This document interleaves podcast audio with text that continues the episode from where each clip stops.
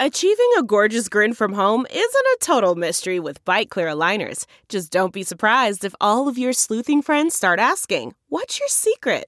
Begin by ordering your at home impression kit today for only $14.95.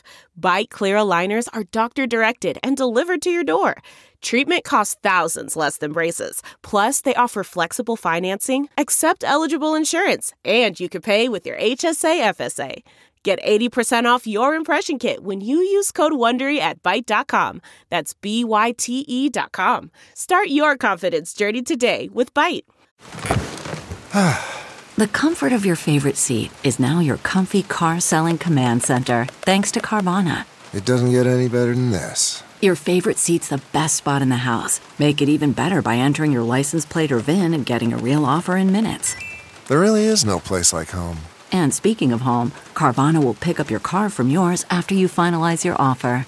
Visit Carvana.com or download the app and sell your car from your comfy place. Delve into the shadows of the mind with Sleeping Dogs, a gripping murder mystery starring Academy Award winner Russell Crowe. Now available on digital. Crowe portrays an ex homicide detective unraveling a brutal murder he can't recall. Uncovering secrets from his past, he learns a chilling truth. It's best to let sleeping dogs lie. Visit sleepingdogsmovie.com slash Wondery to watch Sleeping Dogs, now on digital. That's sleepingdogsmovie.com slash Wondery. Welcome to episode 365 with my guest Dan Harris. Uh, today's episode is brought to you by Squarespace. Squarespace makes it easy to turn your idea into a unique website. That's no BS. I use it. I created one for my dog pictures and my music, and it's awesome. You can showcase your work, blog, or publish content, even sell products or services of all kinds in just a few clicks. Head to squarespace.com for a free trial. And when you're ready to launch, use the offer code MENTAL to save 10% off your first purchase of a website or domain. I am Paul Gilmartin. This is the Mental Illness Happy Hour. It's a place for honesty about all the battles in our heads, from medically diagnosed conditions, past traumas, and sexual dysfunction to everyday compulsive negative thinking. Uh, this show is not meant to be a substitute for professional mental counseling. I'm not a therapist. It's not a doctor's office. It's more like a waiting room that doesn't suck. The show is part interview, part um, anonymous uh, confessions filled out uh, via surveys on the website by uh, listeners. And, um, and I'm a jackass. Did I mention that? I'm a jackass that used to tell jokes professionally. Uh, and, uh, and now I do the podcast. Who would have, who would have ever thought that, uh,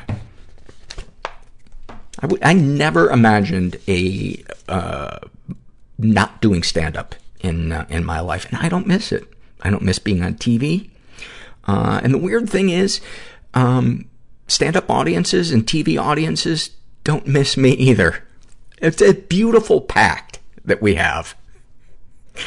Um, I want to do a couple of surveys. This one is a struggle in a sentence survey, and this is filled out by grump, grumpelinum, mediocritum, garbage, garbagenessus, garbage, something, some plant garbage. Um, by the way, uh, this guy, the name was my favorite Latin philosopher. He, uh, he used to just sit, go walk down by the sea and smell like garbage and, uh, and be grumpy and snap at people in their togas. I don't know. I like how I'm mixing up the Greeks and the, and, um, what would it be, the Romans? Isn't that what the, where Latin comes from? Ugh, I'm digging a hole. what are we, two minutes and 40 seconds in and I am down the fucking rabbit hole. Alright, this is filled out by, uh, that, the lady who's calling herself that crazy name. About her PTSD, she writes, uh, oh, I love this one. I will relax when I die. Uh, that's what our brain tells us. But you, people can and do heal from PTSD. Um, it takes a lot of work. This is filled out by Cupcake, and uh, she struggles with um, anxiety, and she gives us a snapshot from her life. She writes, I'm going on a ski vacation. It's actually more of a question. I'm going on a ski vacation next week. I've never been or actually ever seen snow in my life. So needless to say, I'm super stoked. My anxiety is so stupid that I'm not scared of an avalanche, breaking my leg, the plane crashing on the way there, etc. I'm actually scared of riding in the car with my husband's family when we get there. Cars are triggers for me as my first panic attack at 23 was in a car that I was a passenger in. I feel trapped, scared of puking, scared of making a fool out of myself in front of my in-laws. Any advice? And I'm so glad that you, there goes my tooth doing that whistling thing. Oh, I'm so dreading going to the orthodontist to get that looked at. Uh, I'm so glad that you asked this question. Um, because I imagine it's one that a lot of people relate to. And, and it's the question of, is it safe to um, share with people what's going on with me. And that, that was the first question that I thought, well, if you feel safe around these people, you know, maybe run it by your, um, your boyfriend and, or is it your husband? Yeah, your husband. Um, ask him what he thinks of you sharing this with your with his family. And, you know, they don't have to know all the details of it, but if they're even the slightest bit emotionally educated, they will understand that this isn't somebody being, you know, a prima donna. This is a real physical thing. And then that gives not only them a chance to support you, but it gives them a chance to show love for you, which makes them feel good and makes you feel good. And it's a win-win all around. But it all depends on what his family is like and, um, what you want to do. Uh, maybe you'd rather tough it out. But the other thought I had is, um, wear headphones with some soothing music or um, maybe a podcast. Maybe you listen to a couple of podcasts. I don't know which one I'm suggesting, but, uh, couple come to mind. Mental illness happy hour. Right now I'm going, everybody with misophonia just recoiled at that noise I made with my mouth. So that's my thought, uh, on that. Or, uh, just tough it out and, uh, get a little handheld DVD player and watch the movie Seven and vomit. Either of those two things, I think would be, would be perfect. And deep breathing always helps. And remember, a panic attack will not kill you. It may feel like you're dying, but it will not kill you. So I've been told by a guy that died and who looked very stressed out at the end. I'm kidding. Oh, I hate when I have to add, I'm kidding. As a comedian, that is such a, a, oh, that is such a, a sign of fear. Okay, uh, this is filled out by Robin P. And she writes about her depression, like a dull heaviness in my head, a never-ending feeling of irritation, like watching sucky movie previews, things I have to do that day, and endlessly clicking next. So relate to that. Uh, about her love addiction, like jumping from one sinking ship to another over and over again, running away from the sinking, but never fully escaping. Oh, those are so good. Thank you. Uh, just an anxious little bird writes about her depression. God, can't I just take a nine hour nap twice a day without everyone fucking bugging me about it? oh, you're my new best friend. About her anxiety. It's like there's a gaping hole in my chest between my ribs and belly button. It's home to an entire hive of bees, and they live in my blood and my brain. Sometimes they calm down enough to let me live, but most days they're angry and buzzing for hours and about uh, cutting. Um, and then in parentheses, she puts in relation to the anxiety. I haven't since I was 17, but it's the only surefire way to let those bees out. They itch, and all I want is to make them quiet, but I have to deal because cutting is bad. Thank you for sharing that. Um, Colonel Poopington the Third. Uh, I did not care for C- Colonel Poopington the Second. Uh, and they say that, uh,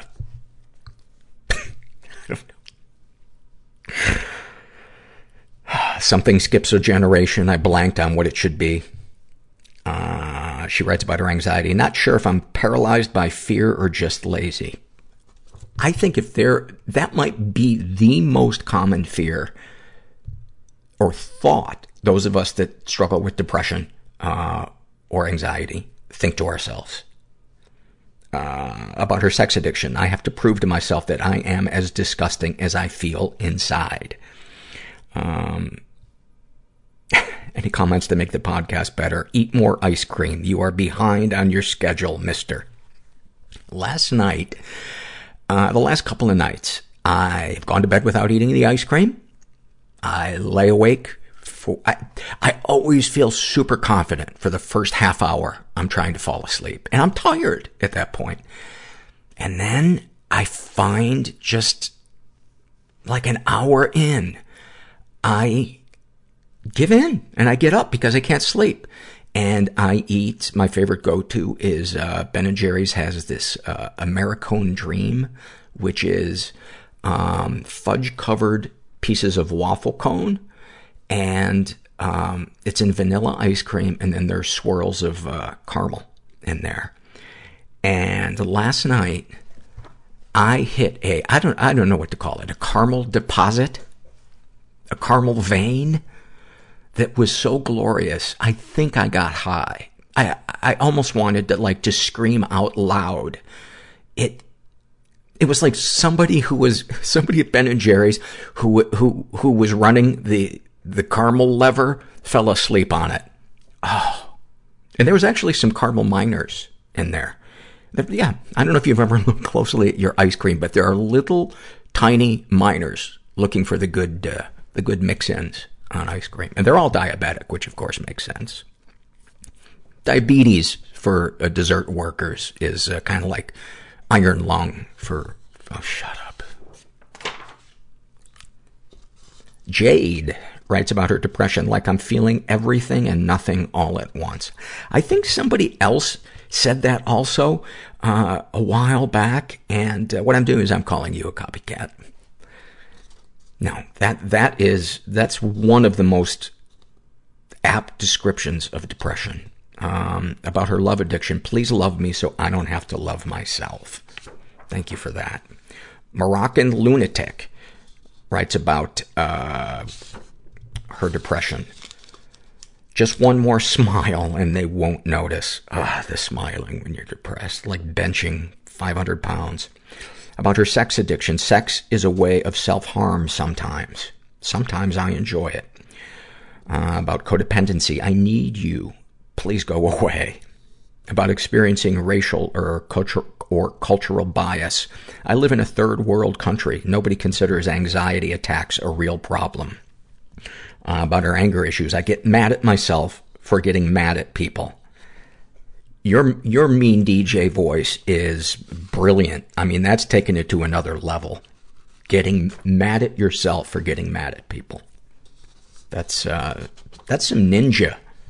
That's some ninja shit. Your, uh, the mean part of your brain is playing on you.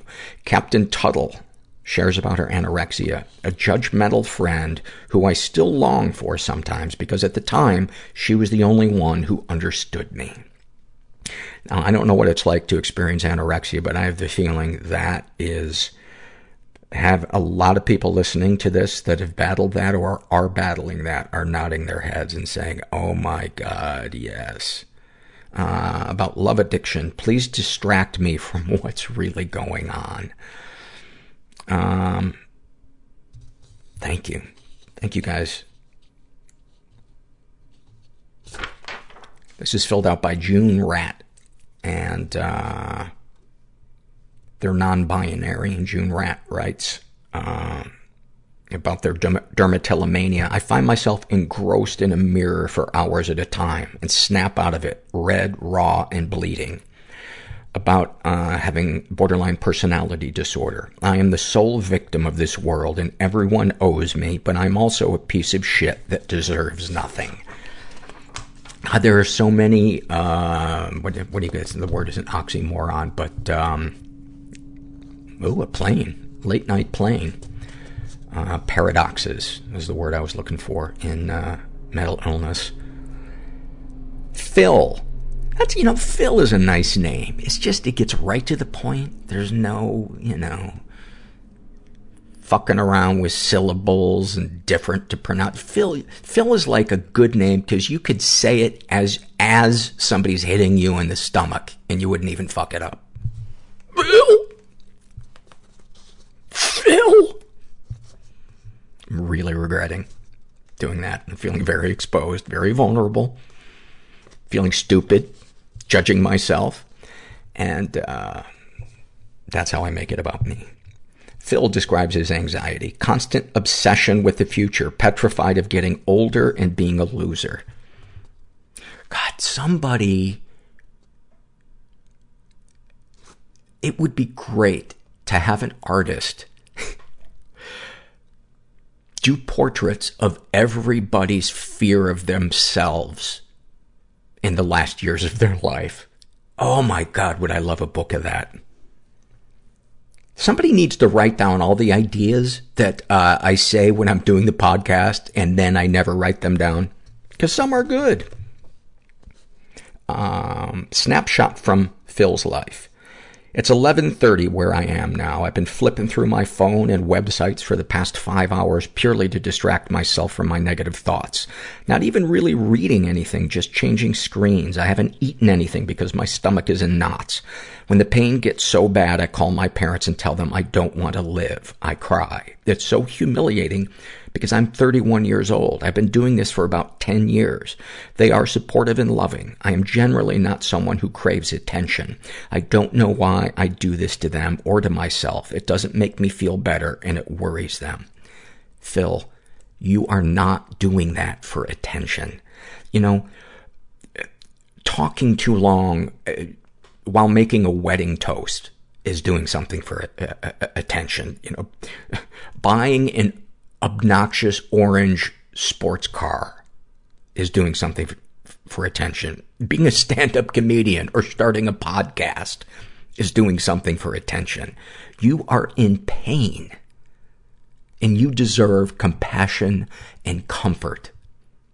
And especially the fact that you've been suffering for 10 years with this, please go see a, a, a mental health professional, a therapist or a doctor um, this is not a, a, a, you being a whiner or weak. You're experiencing pain.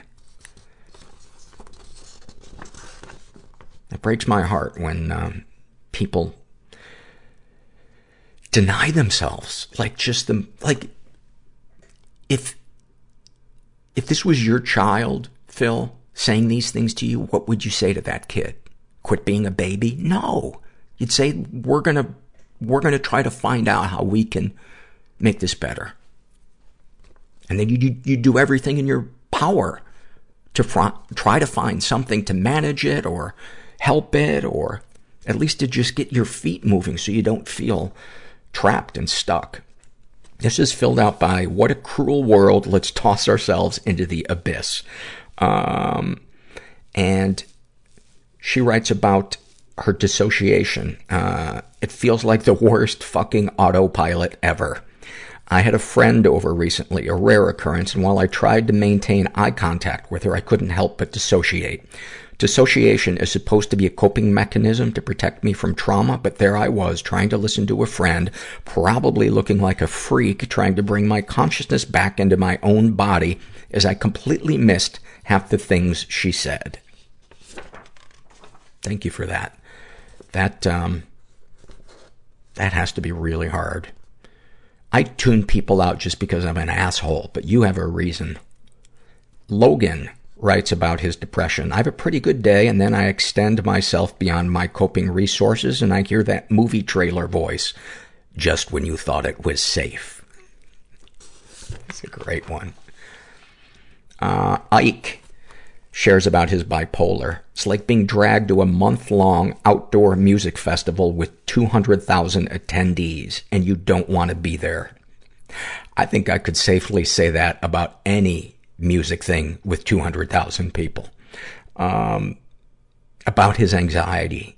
Like rev, the engine is revving at maximum RPMs, but the car is in neutral. Oh, that is a great one. Any comments to make the podcast better? Uh, get a new dog, Herbert 2 Electric Boogaloo. Uh, for our new listeners, Herbert was my, uh, my ex's and my dog that, uh, passed away and I hate that term, passed away, died. He, he bit it. He ate it. He bit the ultimate treat. He died in May of, uh, of last year. And I'm still in fucking pain about it. I cried so hard two nights ago. I was watching a movie and I don't know if it just brought up the feelings of, of sadness that were already there, but, um, I just started thinking about him. And, you know, one of the things that I've learned in all the support groups and therapy and all that other stuff that I, that I do is you gotta face the pain sometimes. It's, it, it's gonna come out one way or another, either drinking or, you know, pornography or yelling at somebody on the, on the freeway. So you might as well sit and feel it and let the steam out that way. And so I just thought of thoughts of Herbert that made me as sad as possible. So I could just try to get deep into that. And, and at some point I just started howling. I'm so sorry I failed you. Cause it, I could have been on his, his teeth cleaning thing a little more than I was. And so the mean part of my brain will tell me, well, he died an early death because uh, of the plaque in his heart. It's why he had a heart problem. Uh, you're so selfish that uh, you put this dog through, you know, on and on and on and on and on.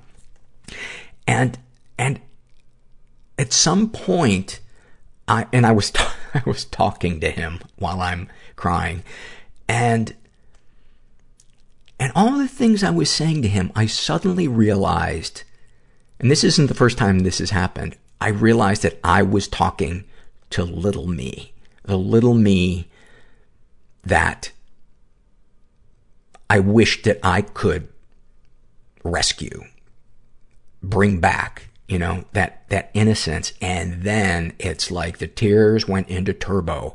But it was good because it was, I was, I was embracing it. I was walking into it.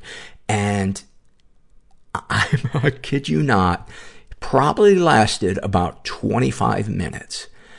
And when I was done, there was a literal puddle of tears.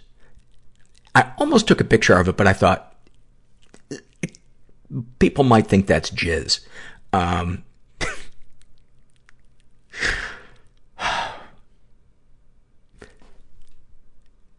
it was good. I felt lighter. And I still ate ice cream two hours later. Listen, if you don't want to wind up as crazy as me, start getting help. And I have a great place to go. BetterHelp.com. That's right. I use them. And actually they do. They do help. My, my therapist, Donna, is awesome. And, uh, I've been seeing her for over a year. And it's, I was, I didn't know what to think about online therapy because uh, all I'd ever done was in-person therapy. And uh, before I took him on as a sponsor, I said, "Well, let me try it and see if I like it, and it's something I would recommend." And I did, and I instantly uh, instantly liked it. And it's super simple. Go to betterhelp.com slash mental. Make sure you include the slash mental part because uh, then they'll know you're coming from the podcast. Uh, fill out a questionnaire and they'll match you up with a betterhelp.com counselor. And then you can experience a free week of counseling to see if uh, online counseling is right for you. You need to be over 18. And one of the things I like about it too is you can uh, connect with your therapist throughout the week, uh, more than just that one time. And you can do it through a variety of mediums. You can do it through live text, um, uh, online chat, email, uh, phone, uh, pass by helicopter, um, Southeast Asian uh, motorcycle, you can. I'm, I'm, I'm out of I'm out of riffs, but check it out. I highly recommend it. Three more quick surveys, and then we're going to get to the interview with uh, with Dan. This is filled out by Vanilla, who is uh, a 14 year old girl. And this is from the Shame and Secret survey, and I just wanted to read a, a portion of it. And to the question, have you ever been physically or emotionally abused? Uh, she writes, not sure. There's not really any emotional abuse, but more of a lack of emotions in general. I can't talk about my feelings with my family, and I feel no emotion at all except annoyance towards them. My dad never talks to me. My mom called me fat and her ugliest daughter. That is absolutely emotional abuse and neglect. And if a child protective services person heard that, they would come investigate. Because that is fucked up. That is an awful thing to say to your child. Um, and she also says, I'm not allowed to close my bedroom door even when getting changed. That, that's super fucked up. Um, I fantasize about being born into a loving family who actually enjoy their time together. You deserve love and you deserve to be protected. And I'm not trying to tell you what to do. I just want you to know that what you're experiencing is abuse and you deserve better. And you're not making too big of a deal of it. Um, any positive experiences with the abusers? My parents take care of my practical needs, so I'm grateful for them their obligation is to take care of your practical needs. That's not doing you a favor. Um, after listening to this podcast, I've learned that I'm lucky to have not been born into a family that physically abuses me. Now, that's not something that I believe I've ever said. That may be you, um, your interpretation of it, that that, that being physically abused is somehow worse than this, um, because it, it is n- not. Uh, most therapists, uh, say that and people who've been both verbally and physically abused say that the verbal abuse leaves the bigger, longer lasting scars. So all of that is to say, um, give weight to what is happening to you. And, um, you're four years away from being able to tell them to, uh, fuck off and go live on your own, hopefully. But until then, I encourage you to find somebody who's safe to open up to about this. Counselor, another friend, uh, another parent. This is a happy moment filled out by Liv. And uh, she writes, Today I was at work and was stopped by one of my coworkers. She asked me how I was, and I decided to open up about my anxiety, to which she told me she suffered from the same. She told me her story and told me she was molested when she was young and that she is struggling with her meds, as am I. And she said that if I ever needed someone to talk to, she understands and she's there for me. It made me feel so much better, and it made me feel like I wasn't so alone and isolated after all. You have no idea how much I fucking love that. That is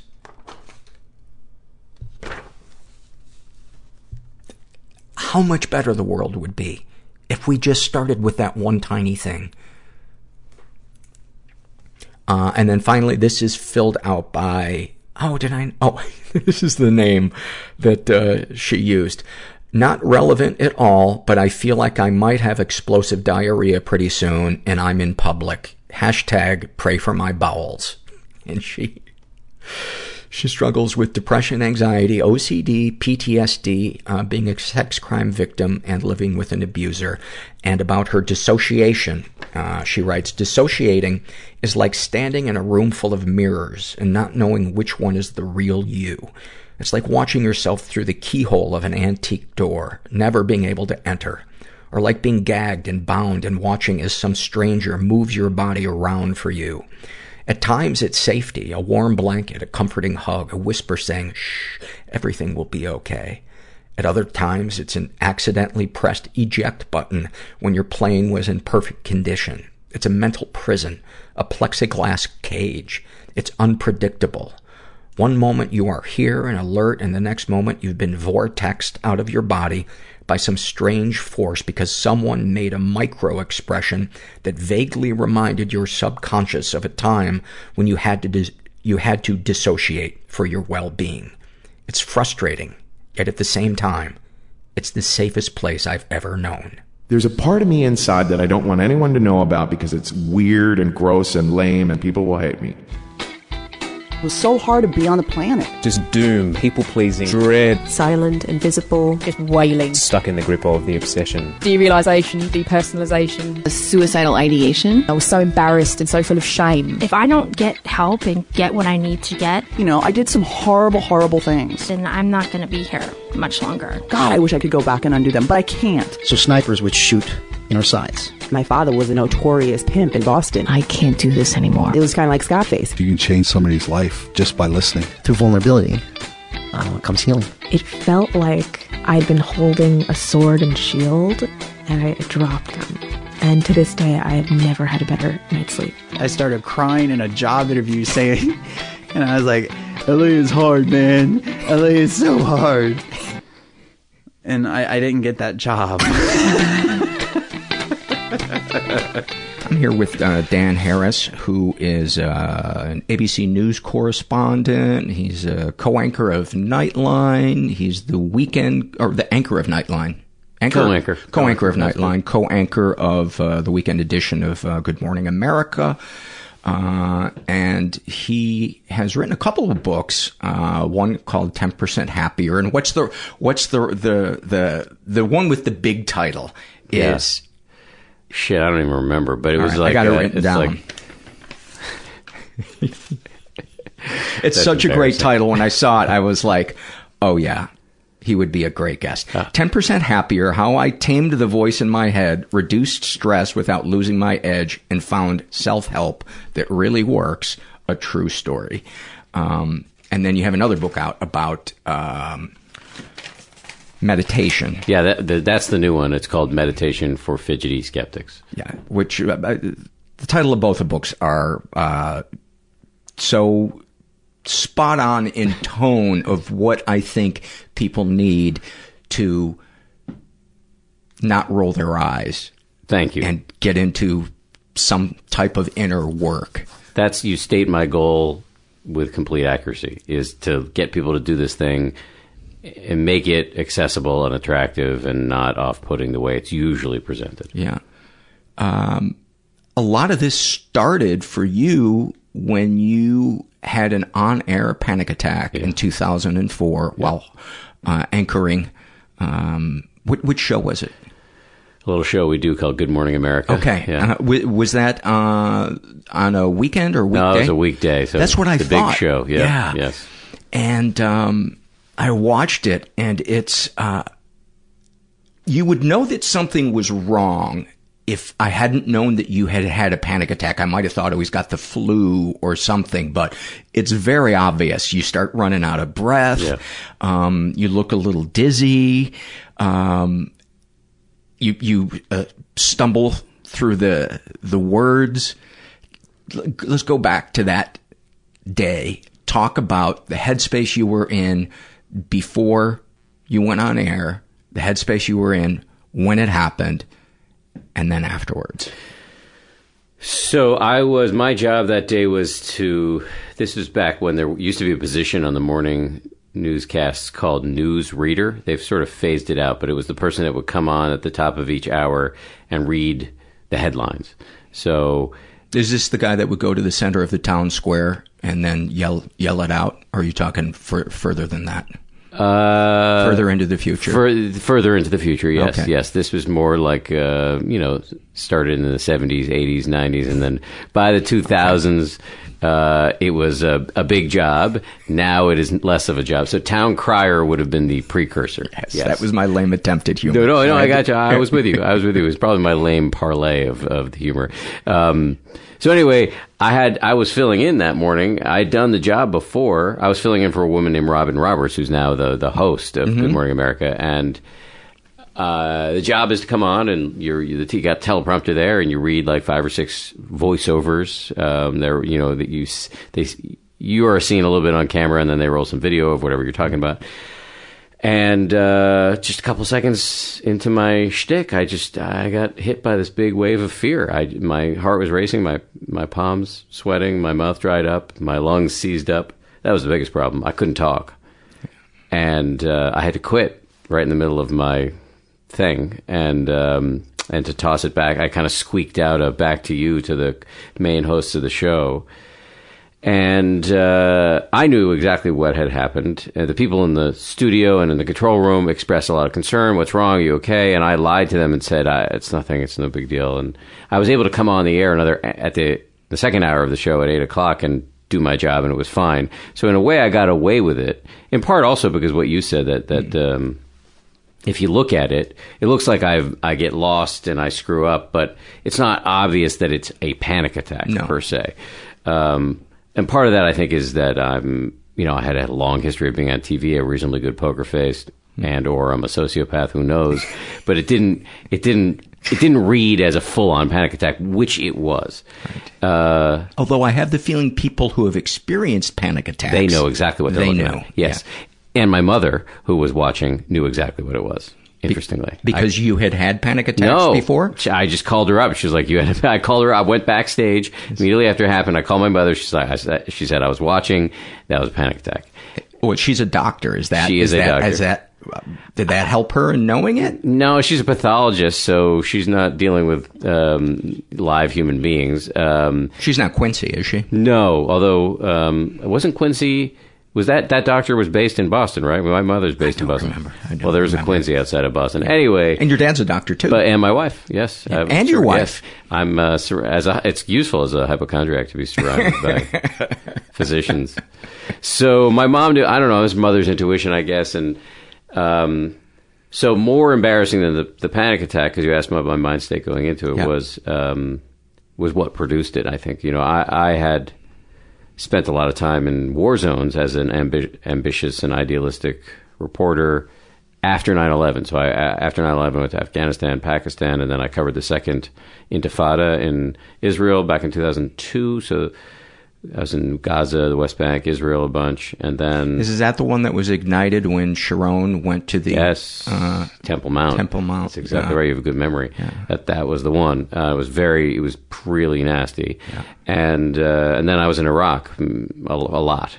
And I, when I came home from one very long run in Iraq, like probably a six month long stint. So I came home in the su- summer of 2003. I got depressed. Uh, so it was. Um, I didn't. The problem was I didn't know I was depressed.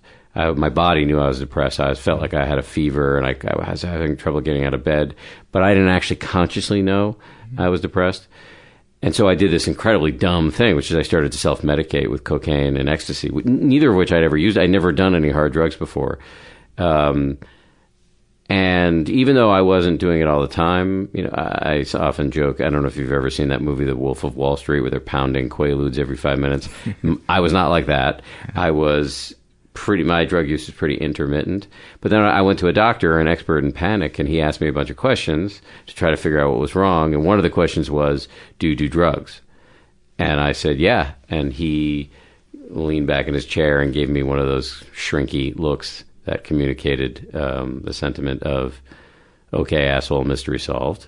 And he said, look, even though you've only been doing this once in a while, it's enough to artificially raise the level of adrenaline in your brain, which will compound your baseline anxiety and make you much more likely to have panic attacks. So, And did he even know that you had served uh, as a war correspondent? Uh, I think that came out. Okay. Yeah, yeah, I think that came out. But you know, to be honest with you, it's an interesting psychology because I don't think that my time in war zones was traumatic. I think the problem was that I liked it too much. The adrenaline. Yeah, I got addicted to the adrenaline, and when I came home, the, the depression was not trauma. The depression was withdrawal, and I'd never experienced a thrill like being in a war zone. There's there's an expression. There's nothing more thrilling than the bullet that misses you. And for me, they all, I, I was lucky enough that they all missed. Not true for many of my friends, um, but I I just you know the, I love journalism. So you take journalism and then you put it in a place where there's live fire and it's the most important story in the world. And you're getting on television. And I was young. I was in my early 30s. It was all so heady. Yeah, and and that voice in your head, I would imagine that occasionally says, "Oh my God, another fluff piece." You're not doing No. that. You're you're achieving your dream. There's no existential crisis. There's no question of does what I'm doing matter. It to- totally matters. You know, if you recall, uh, the war in Afghanistan, the war in Iraq, there was it was all anybody was talking about for months. And it was early. It started in March of 03, and this was the summer of 03 that you came Yeah. home, right? So, but I covered the pre-invasion. I went to Iraq in December before the invasion. I covered all the whole build-up, invasion, post-invasion, uh, insurgency. Came. That was my first trip. Came home. That was when the depression happened. I ended up going back five times uh, after that, but I had by this time. Well, let's just think. I didn't actually quit doing drugs until 2005. So a lot of the times that I went back, I, I, I had, was at that point not only covering wars but also using drugs. Yeah. Um, so it's a, it's a, quite a cocktail.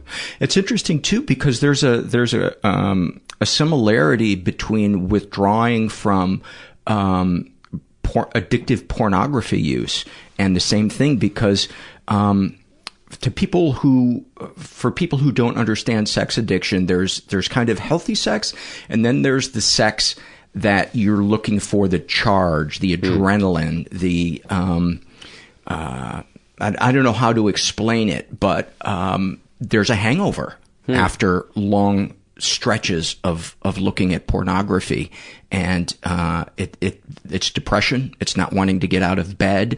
It's everything uh, has lost its sheen. The things that normally bring you pleasure, you look at like, how did I ever find pleasure in that? I think that's a, a legit comp because you basically fritz out the parts of your brain that are associated with pleasure, and uh, you know you're it's it's hard to know what to you know how to how to stimulate it again. And I found that cocaine worked really well.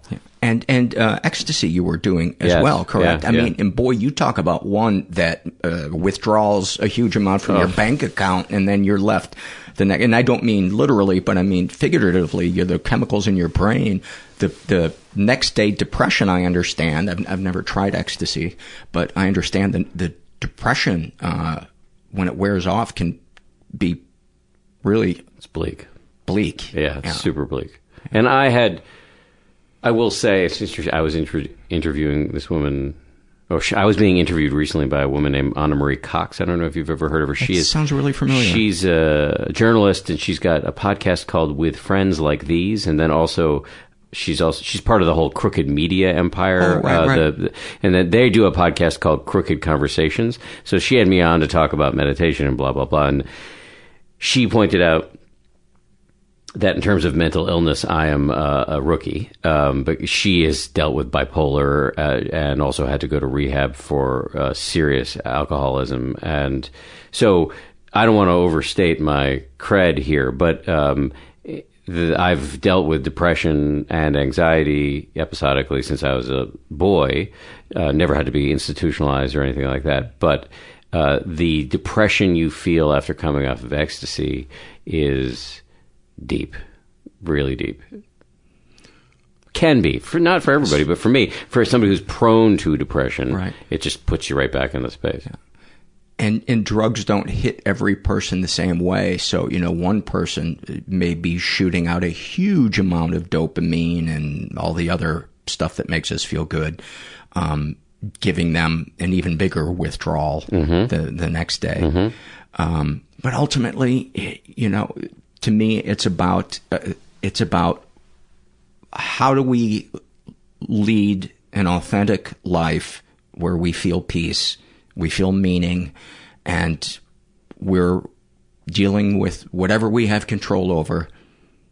We're trying to do in a principled way, and whatever we don't have control over, we're accepting, uh, not approving, but accepting. So whether or not it's a lifelong history of it, or it's dramatic or not dramatic. Um, I think they're all equally important. Uh, the one thing I've seen doing this podcast is almost all of us minimize our experiences, either Hmm. because we don't want to be called an exaggerator, or we don't want to deal with it, or whatever reason. But it it is there's enough hurdles in trying to lead a healthy, authentic life. Putting that one of minimizing it is really adding to it. And it's the first one. Because if you minimize it, who's going to go get help if you're like, it's not a big deal? Right. Well, that's astute. Um, that's a very interesting observation. Luckily, in my case, I have gone and gotten help uh, every time I've needed it. I think. Um, but I think what you're saying makes a lot of a lot of sense, and I see in what I just said the I do it all the time. urge to minimize. Yes, Yeah. I do it too. Although having said that, I mean I've listened to you know when you read the surveys, you know those are people are not minimizing, and so I, I just wanted to be. Uh, it's it's just important to me to be clear that there's a there are gradations here. Yes, yes, in in experience, but ultimately, um, the feelings that are left in its wake um, are what's important. Yeah. and dealing with those and giving and giving weight to those. Yeah. Um, because it's not a competition of what gave us PTSD or depression. No. you know, or who touched us or what their intent was or is it prosecutable that you know it's just about what's left in its wake and how do we how do we lead functioning lives so that we're we're not depressed when we wake up and realize we're still alive and we have another day to live. You know i've lived like that and that's that's no way to live. No, it's no way to live. Um any moments from childhood, adolescence uh, that kind of um, paint a picture for us? Uh, you mentioned some depression and some anxiety. Um, and also, you've mentioned workaholism in uh, an interview I, I heard. Um, was workaholism kind of a, a thing in your family with two high achieving parents? Uh, I don't think my parents were work. They worked really hard, but I don't. I never got the vibe of workaholism. To um, they loved and love what the, my mother's still working. My father's not working. There was. I got this. They set a really healthy example in that they just loved what they were doing. My dad treated patients as a breast cancer physician. My mother uh, was really sort of uh, into. She would look at slides and be, be able to diagnose complex uh, forms of lymphoma just by looking at it. Uh, and they just really they would sit around and talk about it all the time. But I didn't get off of them. They weren't like sweaty about it. Whereas I, I think I entered into a, a business where that kind of naked ambition was much more. Um, mm, widespread, let's just say. Although academic medicine can also have plenty of uh, naked ambition. But to answer the first question, uh, Any moments that you Yeah. think are emblematic of your experience as a child, not necessarily to point fingers at other people, but your view of yourself, your view of the world, maybe um, a moment or moments that where you experienced something that might have informed who you are or how you view the world. my first big taste of depression, and, and this was a pretty de- debilitating depression, was um, I don't remember my age. I could calculate it because it was right around the time the movie The Day After Tomorrow came on about nuclear war. Do you remember that in the 80s? Vaguely, I do. So I went through a period I was just paralyzed by fear of nuclear war when I was, you know, probably south of ten, somewhere in there, um, and uh, had to go to a child psychiatrist, William Beardslee. I remember his name. Uh, he did. He a- sounds like a psychiatrist, Yes, he doesn't does, he? doesn't he? Yeah. All I remember is drawing pictures and playing soccer with him.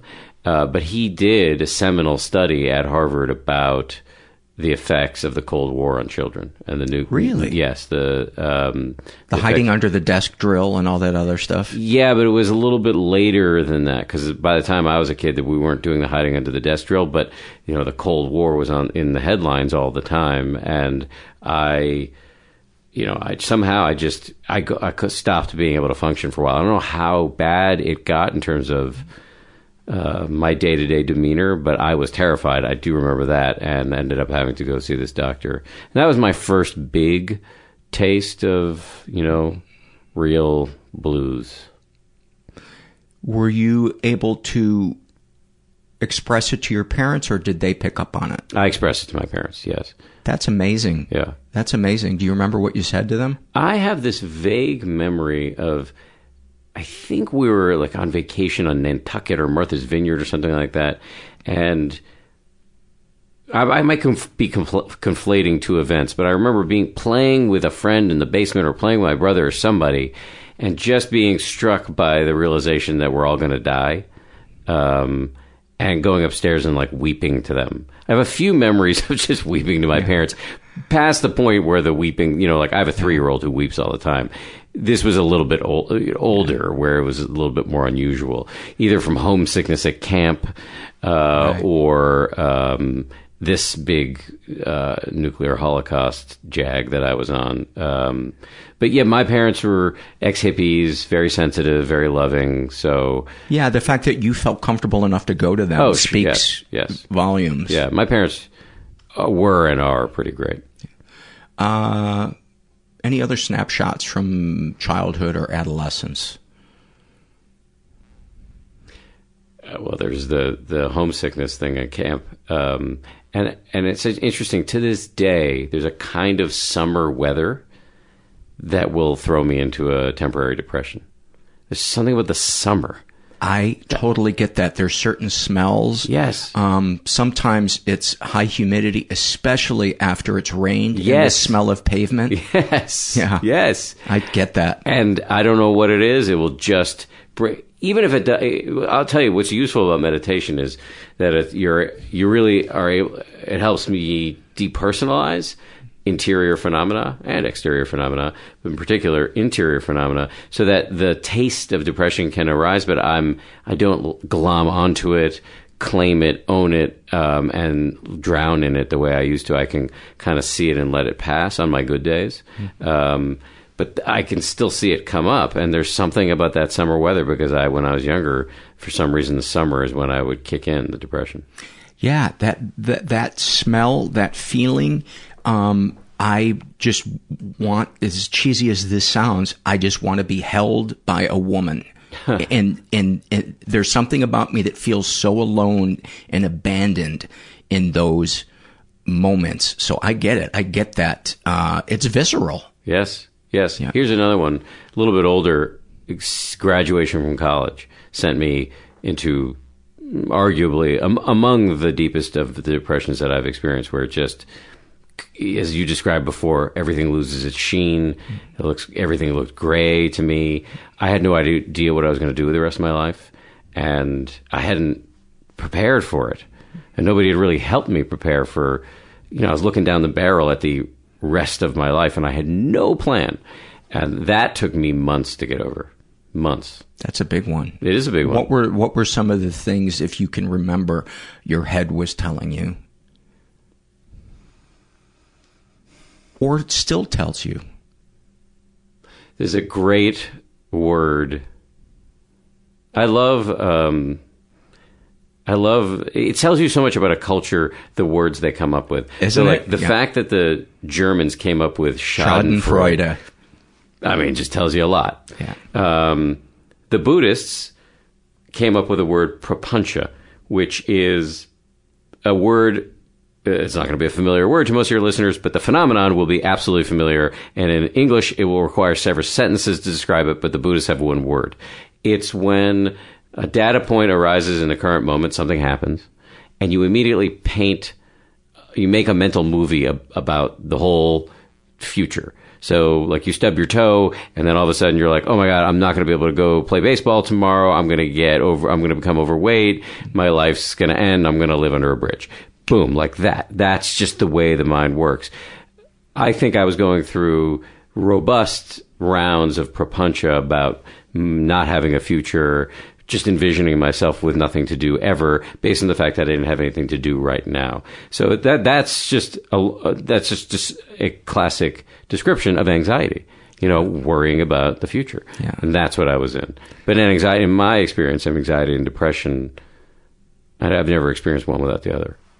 Yeah, they uh, they're the Laverne and Shirley of mental illnesses. Um, yeah, catastrophizing is, uh, I think, very similar to the the thing that you were talking about, Yes. which has at its heart black and white thinking, which is the most corrosive way of looking at our lives. It's it's so it's so. Um, can you talk about it? Black and white thinking.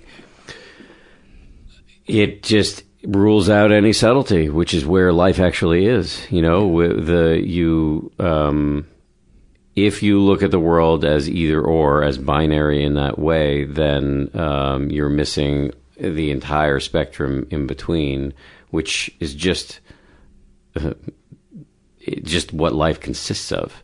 Um, so it's very hard for me to find anything that is either or in the universe. It's pretty. I mean, except for uh, certain um, you will die one day. particles. Yes, that's uh, what- that's- elementary particles, uh, and yes, you will die one day. You are either living or dead. But in, in terms of our felt experience, it's pretty much a much more complicated bouillabaisse than either or.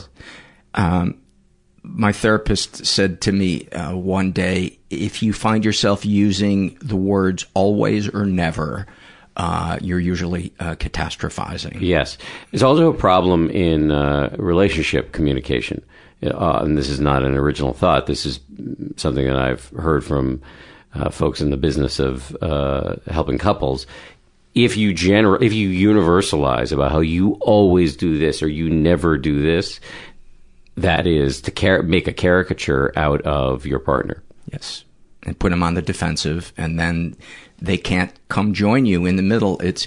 I had an epiphany one one time when I when I was married, and I found myself wanting to dominate in a disagreement, and afterwards I kind of reflected, and I thought, how insane is it that you would want one of you to be the victor and the other the vanquished when you are going to be living together after that?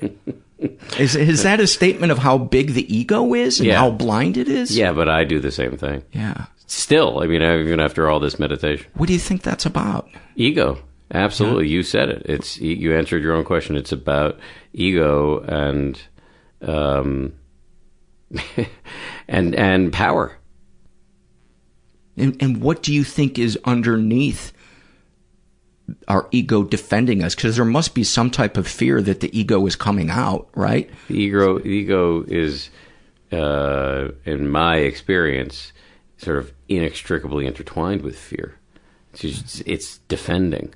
You know, all the wellspring of all of this, again, to use a Buddhist prescription, is the illusion that you are really real, that there is some uh, Gilmartin in there, some core nugget of you that you can close your eyes and find.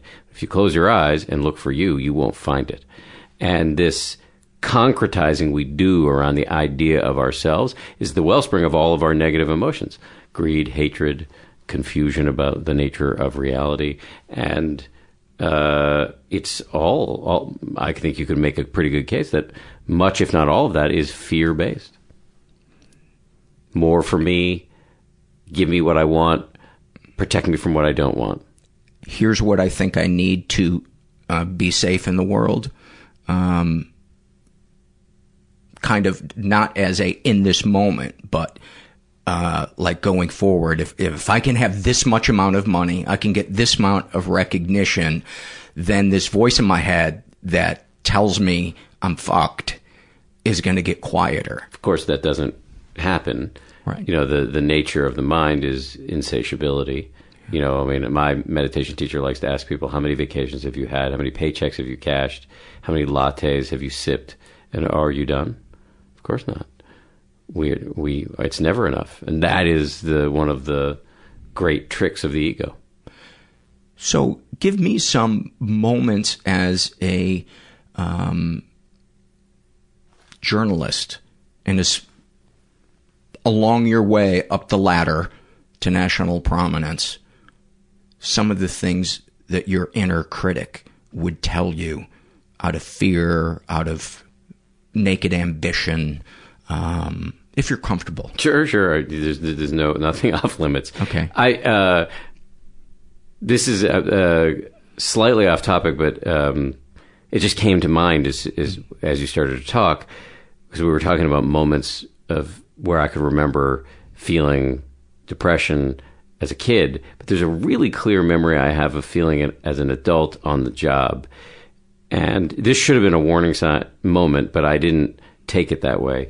Um, so before the panic attack and the the big depression that led to that, I so in 2002 after the um, uh, when I was busy covering the Second Intifada after Sharon's visit to the to Ariel Sharon's visit to the to the Temple Mount, uh, I was- I was back and forth to between New York and the Middle East a ton. I just was coming back and forth a lot, and I came home from one of the trips and. I was experiencing the depression, but I didn't really know it. I just was cranky at work. I didn't have a lot of energy. Nothing seemed exciting to me. And I was having, I was, I was kind of having some fights with some of my bosses and they sent me back. And I remember I got off the plane in Tel Aviv. I drove to Jerusalem and then they said, you're going into the West Bank because Yasser Arafat's going to visit, what's the name of the town? some town that I can't remember right now uh, that had been leveled. He and so I, I go and we sit outside in the heat all day, and the helicopter circles around and never lands. The crowd gets rowdy. I see a guy pull up gun out and shoot another guy. We end up diving in a ditch. What? Yeah, crazy day. Afterwards, we get in the car to go back to the studio in Jerusalem to feed our tape back and do a story for that night. And I get in the car, and I, by the way, I just gotten off the plane, so I was pretty tired. I fall asleep in the car, and I get we I wake up because the car has stopped, and we're in the middle of the countryside, still in Palestine at this point, and we're eating. We stopped to eat some fresh watermelon from a farmer on the way back, and I'm standing there in the West Bank looking at this view and eating the watermelon, and I realize I'm not depressed anymore. Wow. And that should have told me what was coming, and it didn't. Um, You know who you should uh, interview uh, if you haven't already is Laird Hamilton. I know that name. Why do I know he's that name? he's the preeminent big wave surfer. Yes, he's the guy of that course. that kind Yes. of yeah with the strap in. Yeah. yeah, and he's married to Gabby Reece. yes, they and- do re- retreats. Yes. And she was talking about how after he surfs these gigantic waves, he's depressed for days. Oh, man. And he's an adrenaline junkie. But Yes. it would be interesting to hear Yes. you two sit down and Absolutely and talk about that. It's the real deal, man. It is. It is something that, and I was. I didn't. Uh, I wasn't an adrenaline junkie before covering wars. Um, I. I mean, I loved my job, and there's some adrenaline in journalism, but I wasn't ever in like real danger. And- But uh, but 9/11 happened, and you know the expression was, "Well, this is going to change everything." I'm not sure it did change everything in our culture, but it changed everything for me. And I spent an enormous amount of time just sort of marinating in these cultures and in these in this kind of work that I had never experienced before. That was so exciting. because you uh, wound up traveling around the globe and spending a lot of times in conflict zones in the Middle, in the Middle East. Yeah, I've been all over, and I had not been all over at that point. Um, did you cover suicide bombings? Yes, many. What What is that like? Walk me through getting the call that there's been one, arriving, what you witness, what you feel. So the one that comes to mind is Passover 2002, a very famous one. It was in the city of uh, coastal town of Netanya in Israel, and it was in the height of this aforementioned Second Intifada, and it was.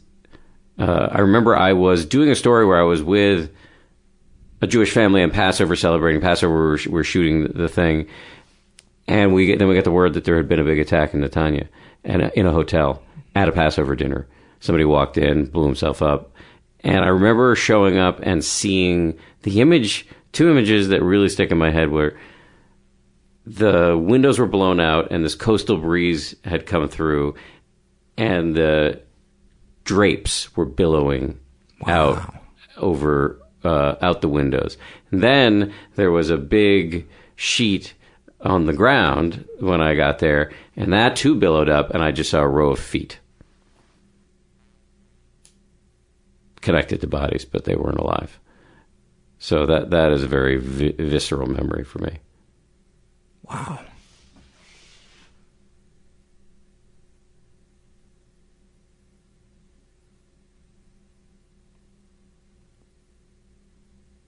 Man, that that um,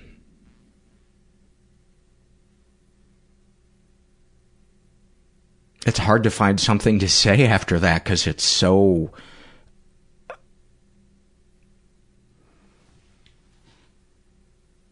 Yeah, it's heavy. And what's interesting is I never, I remember my parents asking me, my friends asking me, aren't you traumatized by what you're seeing? Because there, I have a lot of stories like that. I mean, I, actually, frankly, don't think about it that much anymore. And I, I, I didn't feel it. I didn't feel it. I felt like, I guess I justified it at the time as, you know, I need to have some distance.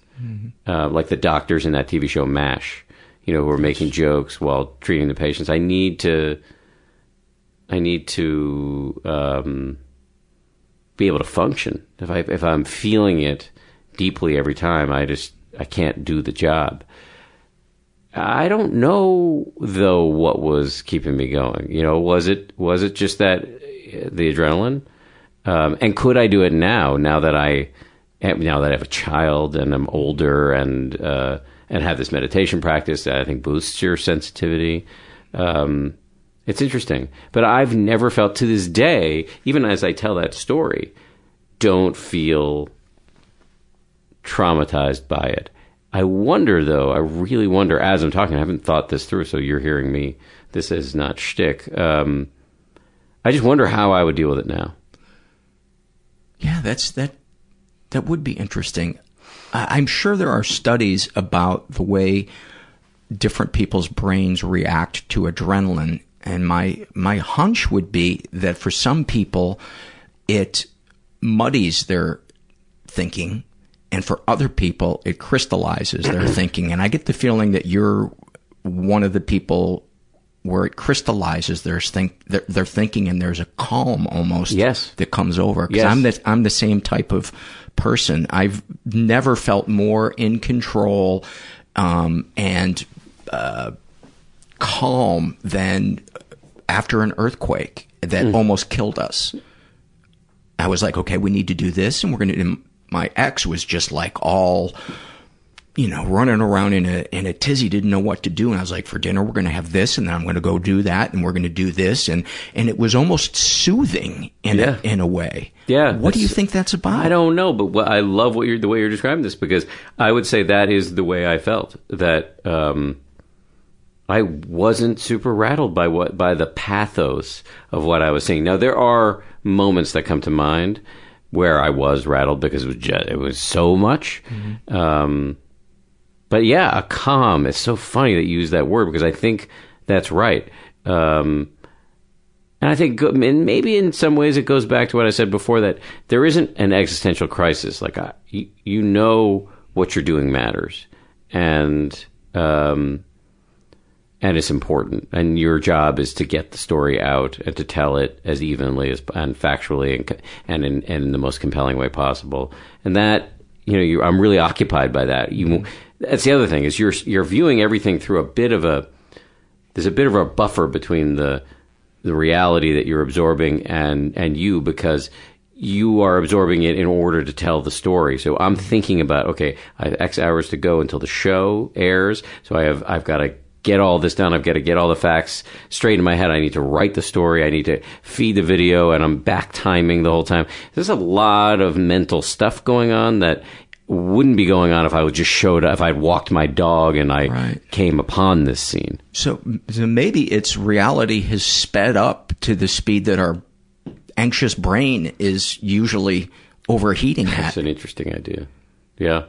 That's an And interesting for, idea. for once we feel like, okay, this is, yeah.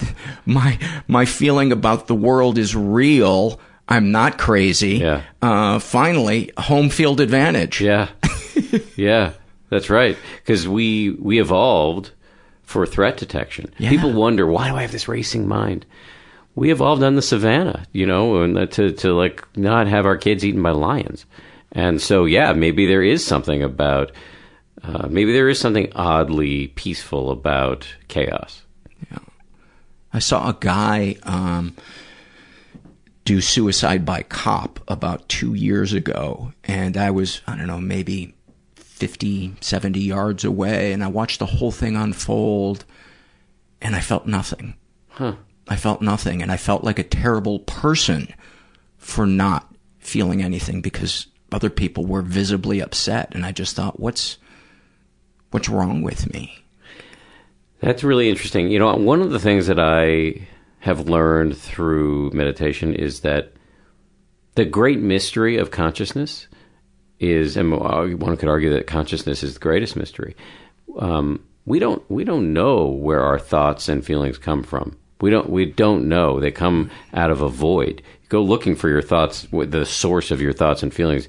You can't find it. Just like you can't find you. Um, and yet, when our thoughts and feelings arise, we tend to take responsibility for them and tell ourselves a whole story about we are this way because of this uninvited thought or feeling. And so you just did that, or you, the you of two years ago did that. And I'm doing it a little bit about um, the way I did or did not feel traumatized by what I saw in war zones. But like, you can't be held responsible for what you think or feel because it, it, it comes out of a, uh, out of a mysterious void. What you can be held responsible for is how you deal with it. Exactly. At, at, at, I say it all the time on this podcast. There's no unhealthy thought or feeling, just a healthy or unhealthy way of expressing. So it. that's a beautiful thing to say, and I think it's very important for people to hear that because we waste a lot of energy. You know, every time we f- get impatient with our child. Eh, sorry, anytime we feel impatient vis-a-vis our child or our spouse or whoever, I'm a horrible parent or I'm a horrible husband. But actually, that, that that you can learn, you can train yourself to let these feelings and thoughts arise and pass without being owned by them. Uh, well, this would be a good segue then to to talk about how you got into meditation. Um, so after the panic attack, let's let's start there. Um, or do you want to rewind to uh, before that? No, that's cool. Okay. Um, you had the on-air panic attack. Yeah. Uh, what were your thoughts and feelings after that? I was terrified. Uh, I th- it was. It, it did you think? Did you think your career was over? That's right. I did because I, you know, you can't talk on television. It's hard to be a talking head on television. so it was an. It was. This was an existential issue. Yes. You know, I, I just didn't. I didn't know what I was going to do. So I actually had two. So the. Uh, I don't usually do it in this much detail when I tell the story, but I had the first panic attack in 2004, after which my, I t- spoke to my mother on the phone. She hooked me up with a shrink, not the shrink who ultimately diagnosed me with the drug problem, uh, a shrink to whom I did not tell the whole story, who gave me Klonopin, uh, which, you know, felt great. Um, but not felt, a long term cure for no. something. It's like, like a crisis. Uh, yes. Yeah. Um, thing.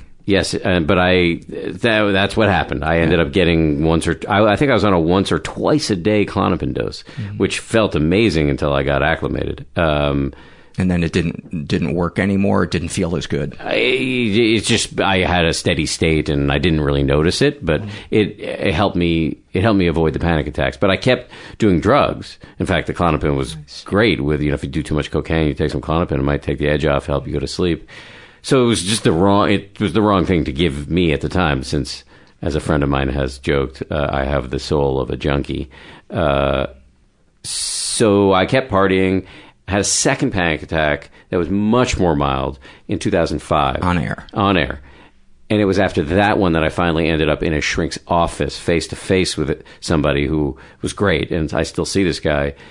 He was the one who f- figured out that it was the drugs I quit doing drugs that day, and because that's not an easy thing to do, I ended up seeing him once or twice a week for a long time.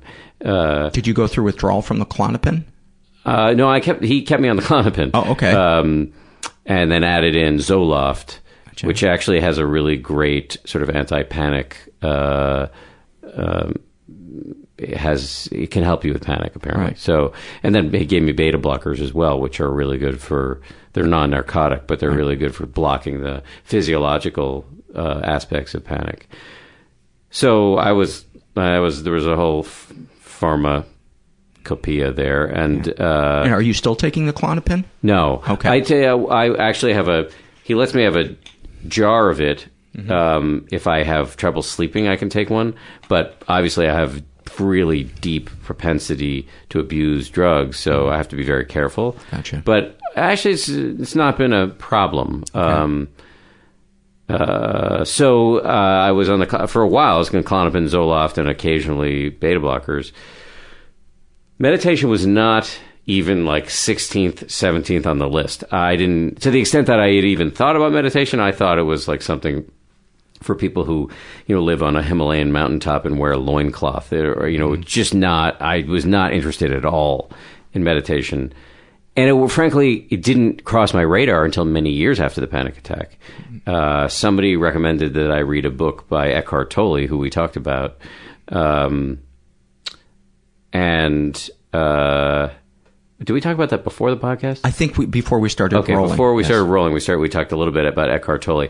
So years after I had the panic attack, a, friend, a colleague of mine re- recommended I read a book by Eckhart Tolle, and I started to read it. At first, I thought it was just irretrievable bullshit, just filled with all this grandiose language and pseudoscientific claims and blah blah blah. But he was the first person I ever heard describe the fact that we have a voice in our heads, by which he was not referring to schizophrenia or hearing voices. He's talking about your inner narrator, the voice that chases you out of bed in the morning and is just blah, blah, blah, yammering at you all day long. Turns your fears into uh, truth, paints them as truth. Yes, Yeah. yes.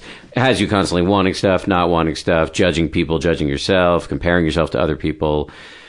And when you're unaware of this nonstop conversation that you're having with yourself, it owns you. It's why you eat when you're not hungry, or you're checking your email in the middle of a conversation with another human being, or you lose your temper when it's not doesn't make any sense.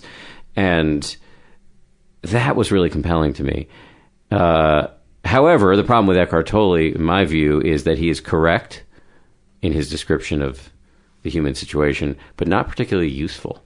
And I went and interviewed him and said, "Okay, man, you got me. The voice in the head. This thing is real. This is I'd never heard this before. What do you do about it?" And he seemed unable or unwilling to give me any advice that made any sense. And I was really kind of at wit's end. And my wife gave me a book by uh, a shrink who's a Buddhist in New York City. His name is Dr. Mark Epstein. And in reading this book, I realized that all the stuff that I liked the most from Eckhart Tolle seemed to have been lifted mostly without attribution from some guy named the Buddha, uh, who uh, uh, was talking about this stuff 2,600 years before Tolle, you know, started cashing his royalty checks. And the Buddha had actual advice for dealing with a voice in the head, which was meditation. And even though I didn't want to do it, I started researching it a little bit, and I found that there's really a significant body of scientific research that shows that meditation is really good for. It's in its early stages, but I think uh, I think the safe way to say it is it strongly suggests that meditation can really help with anxiety and depression. Can literally rewire key parts of your brain. Also can help with your blood pressure and your immune system. And when I read that as the child of a of scientists and the spouse of a scientist, that and somebody who's dealt with anxiety and depression enough to not want it again, I started to do it, and that for me, it, you know, put me over the hump, and and then uh, the practice itself made a significant difference. Uh, and would it be fair to say that for most people uh, who deal with anxiety or depression or substance abuse, that it can help in aid in managing those things, but not really a catch-all uh, solution for? No. Okay, I No. just wanted to make that make that clear. no, no. I think I think you know it's funny. There was a uh, some meditation critics pointed to a study that was done recently, a meta study, so a study of studies that sort of aggregates all the studies and um, and looks at the conclusions in in aggregate. Uh, it found that meditation was no more useful than antidepressants. And people are like, look, it's no more useful than antidepressants. Who fucking cares? Antidepressants are great. Do that and meditate. And like get enough sleep and exercise. Do all the things that you know you need to do not to be depressed and put meditation in there too. So I, I think silver bullets, there isn't, there's no such a thing. No, not with not with mental illness. No, There's no, there's, there are no, yeah. there's no silver bullets for anything when it, in my view, that when it mm-hmm. comes to well-being generally. Yes. All these uh, self-help gurus who tell you that you can solve all of your problems through the power of positive thinking. uh, That industry is an eleven billion dollar a year howling sea of bullshit. Couldn't agree more. And and so that's my uh, so, so so yeah. I, your I could see a little nervousness when you heard me talking about uh, meditation as something that can work with depression and anxiety. Yeah, no, I am not presenting this as a as a panacea. What That's why I like the title to of your it. book, which is said 10% happier, Yes, which I think is a realistic thing to reach for. Sure. Well, if you do, you know, 10 things that help 10%, hey, before you know it, you're getting out of bed and you're looking forward to your day. And Absolutely. for me, that there are about 10 things that, that I have to do every day if I, Mhm. if I want to. Uh, so for you, what are, what are some of the, the things, uh, meditation, obviously? My, I remember uh, my doctor saying that somebody like me with tendency toward depression and anxiety, panic attacks, substance abuse, that he used an animal analogy when he was talking about how I need to take care of myself. And years later, I went back to him and I said, "Remember that time you told me I need to treat myself like a stallion?" He said, "No, no, no." I said, "Thoroughbred." I of course heard stallion,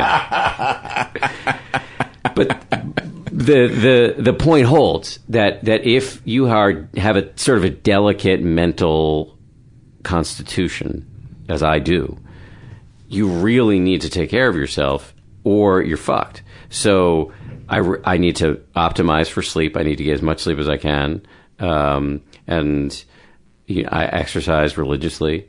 I try to eat well. I think having positive relationships is incredibly important. Meaningful work.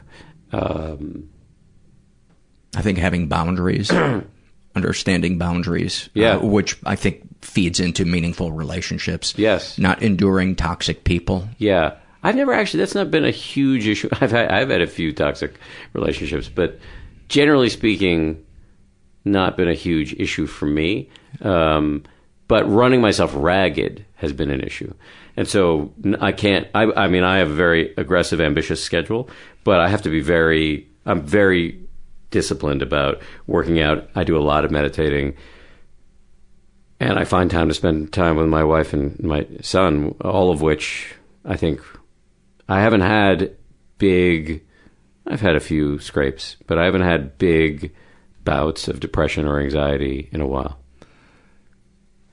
So it sounds like uh, a lot of gray area and nuance and balance and all the shit that you can't really prescribe in a, in a silver bullet Yeah. like this industry does. Yeah. I want for Christmas one year, I want a picture of Tony Robbins in the fetal position. that would make me so happy. I get pitched by PR people a lot, and every time somebody sends me a title of that has the cure for nope delete See ya. delete Yeah. You know, it, it it really is. You know, it's it's you basically have to do all the th- annoying things your parents told you to do.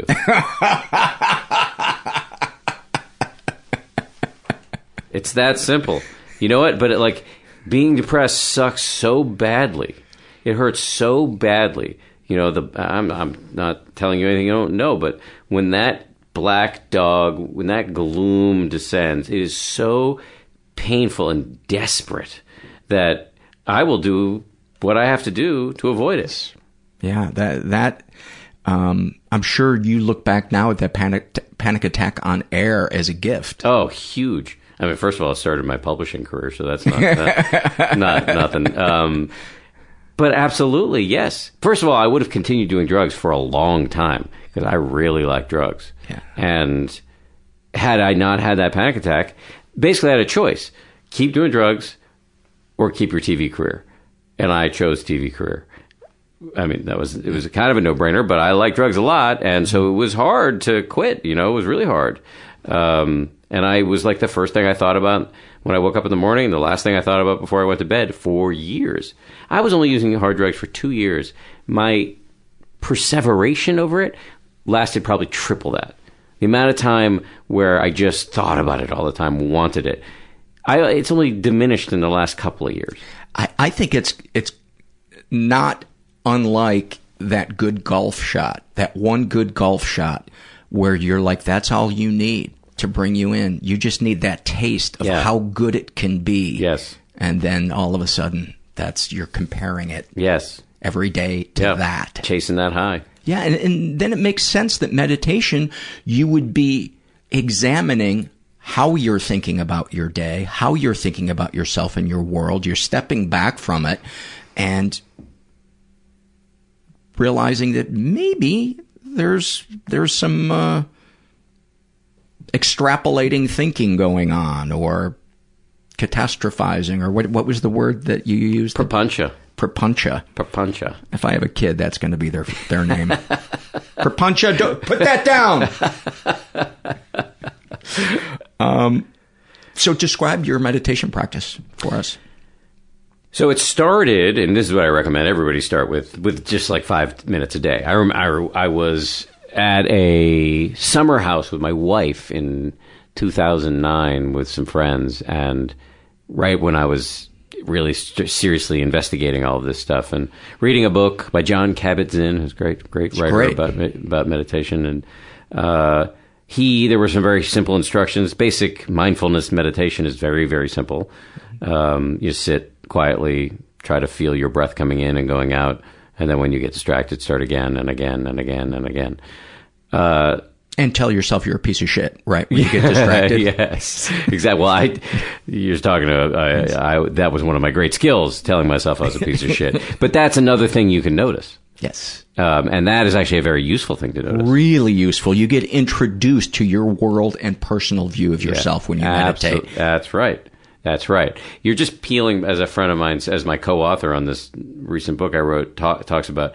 Basically, you're disembedding from a thousand nested trances that we walk around in, that we don't see. These sort of layers of stories we tell ourselves, ourselves the trance of unworthiness, the trance of, um, uh, I don't know, whatever. All don't these ha- different. I don't trances. have enough. I don't do enough. Yeah, I'm that- not yes, enough. Yes, Yeah. insufficiency. Um, so I started with I I, I, I snuck I sneaked into a bedroom at the summer house, this shared summer house, and sat on the floor and did five. Set an alarm on my BlackBerry Mm-hmm. and uh, did five minutes of these basic instructions. And I remember feeling I was terrible at it. Um, that I was just, you know, it was like I think I've described it as like trying to hold a, a live fish in your hands. It's just like you, you have no control over your mind. That is an incredibly important insight to see how fucking crazy we are. Mm-hmm. Is incredible. This is the key insight of beginning meditation because most of us are unaware. We we may know we're crazy in some kind of vague way, but we haven't sat and observed it in in this very specific way that you do in meditation. And that is it's a real wake up because when you see it like that, first of all you can't unsee it. Second of all, you have a real shot at not being owned by it once you see it. And that is what the exercise is all about. So at the end of those first 5 minutes I felt like an abject failure, but I also f- knew oh this is this is real. This isn't like hacky sack. Yes. This isn't My brain is a dog constantly pulling at the leash. Yes, yes. This is, you know, this isn't just, you know, something they do outside of Phish concerts, right? This is a real exercise for the brain. I love that. You know, because that was my view that this was, you know, for weirdos uh, or just useless hippie nonsense, patchouli smelling nonsense. But no, it's not. It's actually, it is, it, these are bicep curls for your brain. You are training your brain to do a number of important things. One is to focus in our incredibly distractible age. And two is to be able to view your emotions and urges and thoughts with some non judgmental remove uh, hopefully a little bit of friendliness so that you are you can surf all that stuff instead of drowning in it. And uh, so i kept at five minutes five to ten minutes for about a year. And then i did my first meditation retreat which was a 10 day Bataan death march of all day long meditation. Um, and came out of that and upped it to about a half hour a day and kept doing retreats. And then about two and a half years ago, almost three years ago, I made this very radical decision to go to two hours a day. And so I've been doing that for a while. And what did you notice? Uh, that it's a huge pain in the ass uh, to do that much. Um, I I don't do it all at once. My rule is I do it whenever I can, wherever I can, in whatever increments I can. Oh. so I just try to get up to two hours by the end I of every see. day. Uh, today's been a good day because I've been promoting this stupid book, and I'm taking Uber all over LA or Lyft, more specifically, all over LA. And so I'm in the backseat of a car. Sometimes my wife, who doesn't want to talk to me anyway, so I just put in headphones and uh, with a little white noise to drown out the whatever radio the the driver's playing, and uh, I, I was able to do a lot today. Uh, what I've noticed uh, is that um, my practice has gotten a lot better. Um, I'm often, I'm always telling people, um, you know, don't be discouraged by the fact that you're getting distracted in meditation. That that is meditation. That is meditation. Yes. It is. It, it, I just want to interject for one second. Yes, please. Um, the meditation teacher that taught me said, think of your thoughts, your mantra. Uh, that's that's what she taught me. It was transcendental meditation, Mhm. where you have a mantra that doesn't do it? mean anything. I do. I do it every day. She said, you're going to get away from it. Think of it as your spouse that you brought to a party. Yeah, you just go and you just bring it back. Yeah. It's not good, it's not bad, it just is. And if it was easy, we wouldn't need to do it. That's right. That's right. So go ahead. So I found that this that it is true that for beginning meditators for, for beginning meditators it is very hard to focus. It is also true for experienced meditators that it's very hard to focus. But you can get better. And so over time I've realized that I'm I'm less distracted than I used to be and I'm seeing more and more interesting things and really the reason why I've upped the dosage, well, there's a crass reason and a more profound reason. The crass reason is uh, I have an interest eventually in writing a book about enlightenment and whether that's real. And in order to do that, I needed to up my dosage dramatically. And so it was a bit of a st- kind of stunt journalism thing that I was doing. But I didn't expect it to last this long. The reason why it lasted this long is as I said before, the for me the animating insight of my entire meditation career, both publicly and personally, is that the mind is trainable. That we all the things we want, calm, happiness, generosity, compassion, focus, these aren't factory settings that that we're stuck with. We can train these. These are skills that we can train, that we can take responsibility for, just like we can work on our body in the gym. And if it's true that you can become 10% happier through a couple of minutes of meditation a day, where's the ceiling? Because training the mind is not like training the body, in that the mind is not subject to the laws of physics. And um, I really saw the benefits in my own life of you know reducing my emotional reactivity, boosting my sort of generosity of spirit. Not that I am Mother Teresa, I'm not, but I'm much better than I used to be. And I thought, well, you know, I, I'd like to go for more of that. And what I found is upping the dosage does do that. That's fantastic, and uh, it it's um, you've hit on so many great things for the person who is skeptical of meditation, and I'd just like to add to anybody who's listened this far and is still skeptical about it. The thing that I have discovered, and I, have a feeling Dan would agree as well, is that if you want to experience the feelings you've always wanted to feel in life, be willing to accept that they may come in a package you don't expect them to come in. be willing to get out of your comfort mm-hmm. zone and try things mm-hmm. that you, you might make you roll your eyes. Mm-hmm. Um, because if I hadn't, I would be dead. And I have the feeling if you hadn't, you might not be dead, but your life would not be as enjoyable as That's it is exactly today. right. That's exactly right. That's exactly right. I'd be stuck in the same old unexamined. I'd be owned by the same old unexamined patterns that were operating the rest of my life. You know, I would pr- probably be like my nasty, curmudgeonly grandfather who's no longer with us, who just lived his life being mean to people and being mean to himself and was unhappy. And um, I have Robert Johnson running through my veins, and That was his name. yeah, and uh, uh, you know, I'm just glad now I have a different relationship with Robert. Interestingly, in You probably final, have compassion for him now, right? I do, I do, and and interestingly, actually, we had a very good relationship when he was alive, even though he was nasty because what did he do? He was a middle manager at the Yellow Pages. Um, It the all Yellow makes Pages sense. It all makes sense Um. Yeah, he was an angry man. The last decade of his life, he became a very nice man. Really? Yeah, I don't know. I don't know what sort of cognitive decline that. But actually, he was very sharp. He discovered he got a computer when he was 80. Didn't know how to type. Who did the hunt and pet method, but got really into emailing his grandchildren. Got on Twitter. Um, what? Yeah. Uh, my and my wife, who was only who only knew him during that period, remembers him as like a sort of very smart, kindly older gentleman, but he was the type of guy who, when I was, my brother and I were very young, he took us, he got a VCR in the 80s, when, early VCRs, maybe it was a Betamax, and uh, took us into the living room to show it to us and said, if you touch this, I'll break your arm. It was a Betamax then, because those were a lot harder to replace. uh, anything you'd like to uh, close with, share with uh, me or the listeners? No, you know, I do a lot of interviews, man. This is a really interesting one. It was really great to talk to you. Oh well, I'm very flattered. Yeah. I, I appreciate that, and uh, we'll put links up to uh, to all your stuff.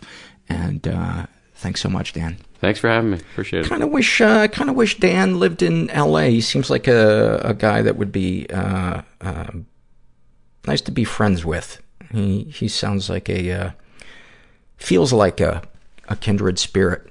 Um, if you haven't listened to the episode with uh, Luke Burbank, boy, that that guy and I, I don't know if I've ever hit it off so instantly with um, with the guest. And Luke, if you're listening, I'm not saying this because you told me that you've been listening lately. Um, you know what? Go fuck yourself, Luke. If you think that uh, you're that I'm going to bend over that hard to please you. You know what? We're no longer friends. No, but seriously, um, I wish Luke lived uh, uh, down here in LA. I told you before that uh, we're sponsored by Squarespace. Did I, did I not? Well, let me tell you again. Uh, support for today's show comes uh, comes from them, and Squarespace is an awesome, awesome place to build web design. You know, whether it's for your business or a blog or selling products or services, they have awesome templates, a huge variety, really beautiful, professional looking templates created by world class designers. And it's really easy to turn whatever idea you have into a, a unique and beautiful website.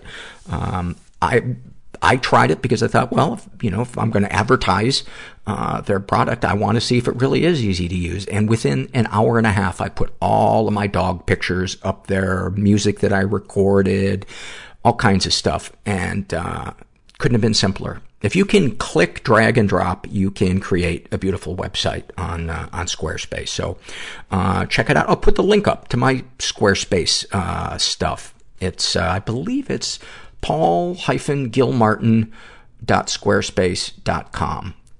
I could be wrong. Anyway, check it out.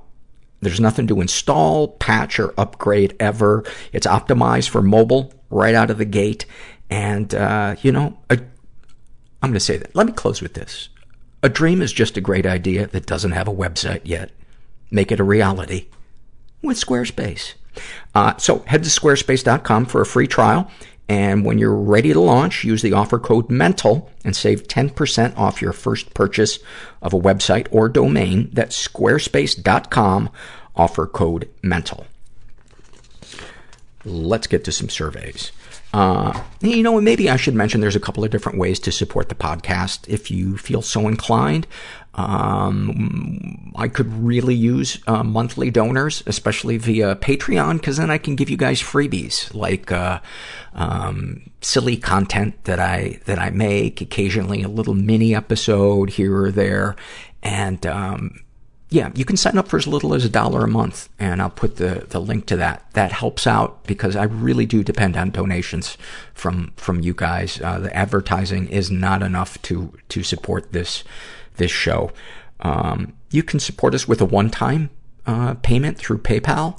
You can support us um, non financially. Uh, oh, actually, you can support us financially by buying uh, t-shirts uh, that that we sell, um, coffee mugs that we sell through Zazzle, and you can support us non-financially by uh, spreading the word through social media. That that really helps. The more listeners we have, the more advertisers uh, pay to advertise on the show, and uh, and the more surveys we get, and the more the merrier. So uh, and giving us a good rating on iTunes is a, a good way to raise our visibility because then we rise in the iTunes rankings. And sometimes that brings new people to the show. And, um, oh, the other thing about, uh, uh, iTunes. If you haven't yet already, subscribe to the to the podcast because then um, you're you're downloading uh, more episodes of the show, and that's good because iTunes creates their numbers uh, factored heavily by numbers of uh, people who subscribe, especially new subscribers. So, have I made you feel overwhelmed now? Go lay down. Forget everything I said. I don't mean to burden you. It's all going to be okay. I put my needs on you, and for that I deeply apologize. This is a struggle in a sentence filled out by Redhead without a cause, purpose, or clue. And she writes about her sex addiction. If a guy wants to fuck me, that's his problem. That is a t-shirt. That is a t-shirt. Uh, a snapshot from her life. Laying in bed next to my longtime wonderful boyfriend, having great conversations while carrying on an online relationship with two married men. I never feel bad about it. It's like I'm segmented into three different people. That's normal, right? Question mark. That is addiction. That is the nature of addiction is car- in fact somebody at my support group tonight used those exact words talking about how they can have this great portion of their life and then this compartmentalized secret. And there is help. There is help. If, if, if the pain gets bad enough, the wreckage gets bad enough, there is help. And they want to, uh, can you have a guest on that partakes or has an addiction to sexual online relationships? Well, we had a, a guest who was very, very open about his, um, uh, sex addiction, Stirling Gardner, uh, and his name is spelled S-T-I-R-L-I-N-G, uh, Gardner. And that's a great episode. He's very forthcoming about his, uh, his sexual, uh, addictions.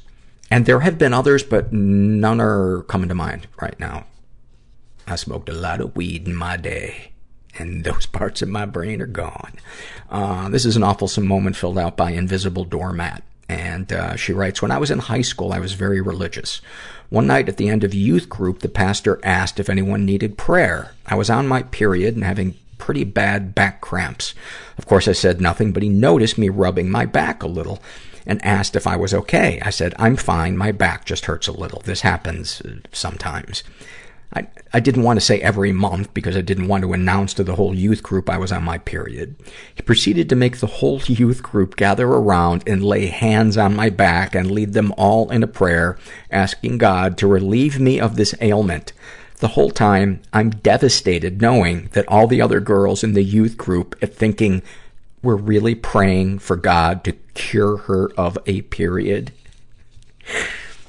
Happy birthday, Paul. I hope your day is full of joy, naps, and ice cream. For, for, thank you. For those of you that follow, uh, me on social media, uh, on my birthday, I was driving to go get a, a, a cappuccino and I saw the most amazing fucking rainbow.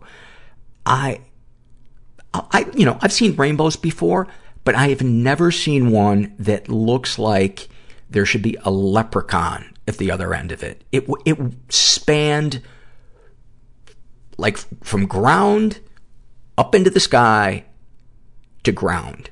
There has to be a better way to say that. if there was a list of 2,000 ways to describe a rainbow, mine would be 2001 but I took a little video of it. You know what? Maybe I'll, I'll throw that on the uh, Patreon site. I always have this fear when I put stuff up on Patreon that I'm going to appear full of myself. Like, oh, look at me. Oh, here's another thing about me. This is filled out by, uh, this is a shame and secret survey filled out by transgirl666. And, uh, she is pansexual, uh, in her 20s, raised in a slightly dysfunctional environment, uh, and obviously a trans female. A dark, and I just want to read a portion of this. Darkest secret. My deepest and darkest secret is when I was 11, at the time not knowing what gender dysphoria was, but suffering from it every day, uh, intensely, I grabbed the scissors, went into the bathroom, closed the door, pulled down my pants and underthings, grabbed my penis and put it in the scissors and pushed down. My penis hurt like hell. I dropped the scissors and started sobbing. Giving in to my dysphoria nearly killed me. The intense shame that followed was surreal. I can't even imagine. I can't even imagine. And then, uh, she wrote this really beautiful thing. Um, is there anything you'd like to share with someone who shares your thoughts or experiences? Yes. To those trans and or gender non-conforming people out there that are struggling, not out, uh, yet, uh, are out and not receiving support, please find somewhere a group online, a group in person, a trans singer like Laura Jane Grace, a mental health professional, a journal, someone you trust to vocalize your feelings, anything positive. This is a cruel world and we keep losing our trans brothers and sisters and gender non-conforming folks and this world needs you. You matter. And to black people of color, question mark, I got your back. Um, thank you for sharing that. Thank you for sharing that. The suicide rate of people um, in the trans community is alarming. It's like above 40%. And if that doesn't tell you um, a tremendous amount of how we are failing them as uh, fellow citizens, I don't know what to say. This is an awful moment filled out by, uh, and this is in quotes, nice daughter. And she writes, a few years ago, my husband and I were making plans for our wedding. We wanted to keep it small, casual, and fun with only our closest friends and family in attendance. My mother had offered to, quote, help us with the planning. Oh, that's always, that's always the, uh, the lit match near the gasoline. She tried to take charge of our guest list, uh, getting into arguments with me for not inviting the people she wanted. She yelled at me for not inviting her friends that I've only met on one occasion, an old neighbor I hadn't spoken to in 15 years, and an emotionally abusive boyfriend of hers whom she had broken up with several times during that summer. After continuously telling her no during a particularly heated phone call, she broke down and started crying and told me that I was ruining what was supposed to be the best day of her life. Oh my God. Oh my God. This could be in the DSM under narcissistic personality disorder. That is, that is like one of the most narcissistic things I have ever fucking read. The only way that could have been worse would have been if she was combing her hair in the mirror and taking a selfie at the same time. She would need three arms to do that, but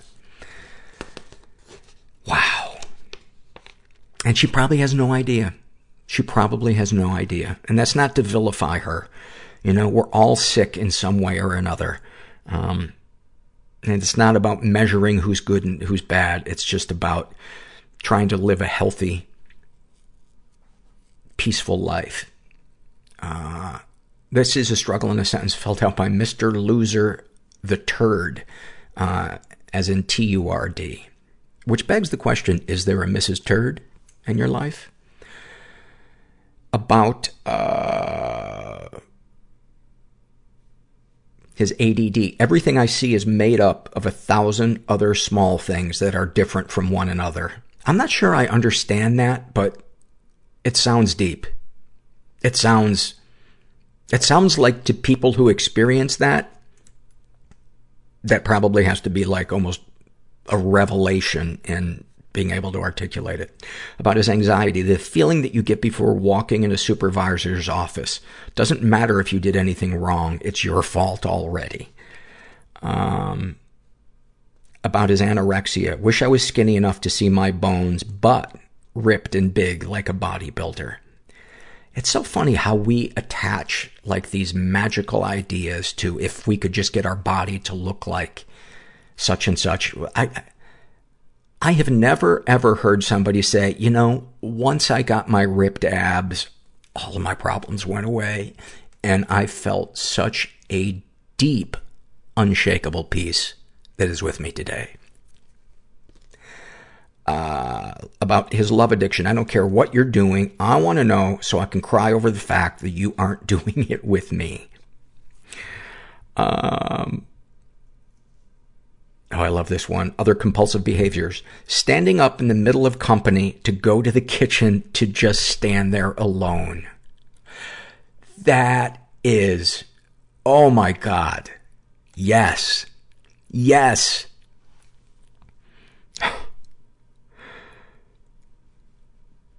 That is like, I think I said this on the podcast before, but like the best Christmas present any year ever was the silence after people left.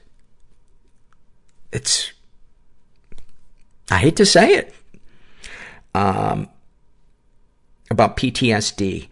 Uh, everyone wanting to go back home for a family vacation, but no one else seeing it through my eyes. A trap, a hole of despair, no way out, no way to cope. Mm.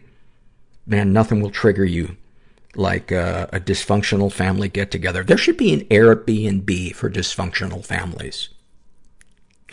Here's a picture of the, the yelling hallway. Uh, it's very reverberant. All the rooms will hear your grievances. You won't have to repeat anything. Uh, as you can see, there's a beautiful martyr chair. Uh, it can also be used to sit in and uh, give up. Um, you can see that there's a stocked bar. That's obvious. And we also have a dissociation nook, uh, which is nice because you won't wander off. Thank you for sharing that. This is a shame and secret survey filled out by single with regrets, but learning to be happy now. And she is straight in her 30s, raised in a slightly dysfunctional environment. Ever been the victim of sexual abuse? Uh, my brother used to make me touch him and he used to touch me. My mom never caught on and he told me his friend did it to his sister and it was normal. This went on during one summer only and I eventually got upset and wouldn't do it anymore. Um, have you ever been emotionally or physically abused? My boyfriend through my late teens and early 20s used to shame me about my weight and looks. Always told me I would never get any better than him if he, if I ever left. He sounds like a keeper. He was a drug abuser and an alcoholic. He never physically abused me, but I was scared he would. He found out he was sexually abused as a child. I found out he was sexually abused as a child. Later in our relationship, he was arrested for peeping in women's windows. That was the final straw. He wouldn't get help for his child trauma, uh, as he thought if he talked about it, it would make him gay. Wow. If you don't think that there is a problem with emotional ignorance in this country, I mean, that, it, the world really, because I would imagine you go to any country and people are gonna, there's gonna be a group of people that would, oh yeah, of course it does. Makes you queer right out of the gate.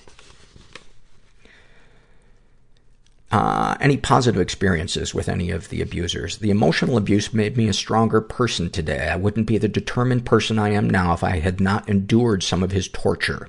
It made me, it made me to get a place where I no longer cared what people thought and would have been quite happy to go it alone rather than be with someone like him.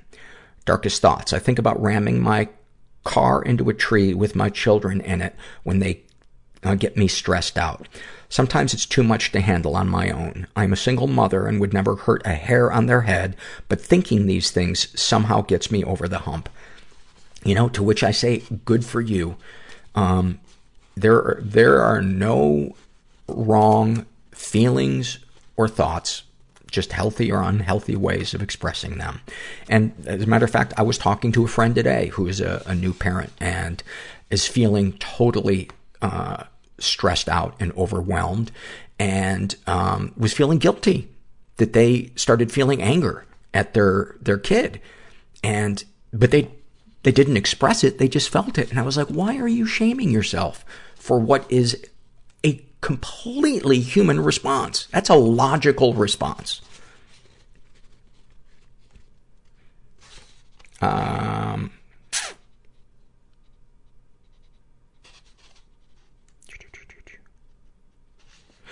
What, if anything, would, would you like to say to someone you haven't been able to? I want to ask my mom why she treated me so unfairly as a child, but she will never admit she did.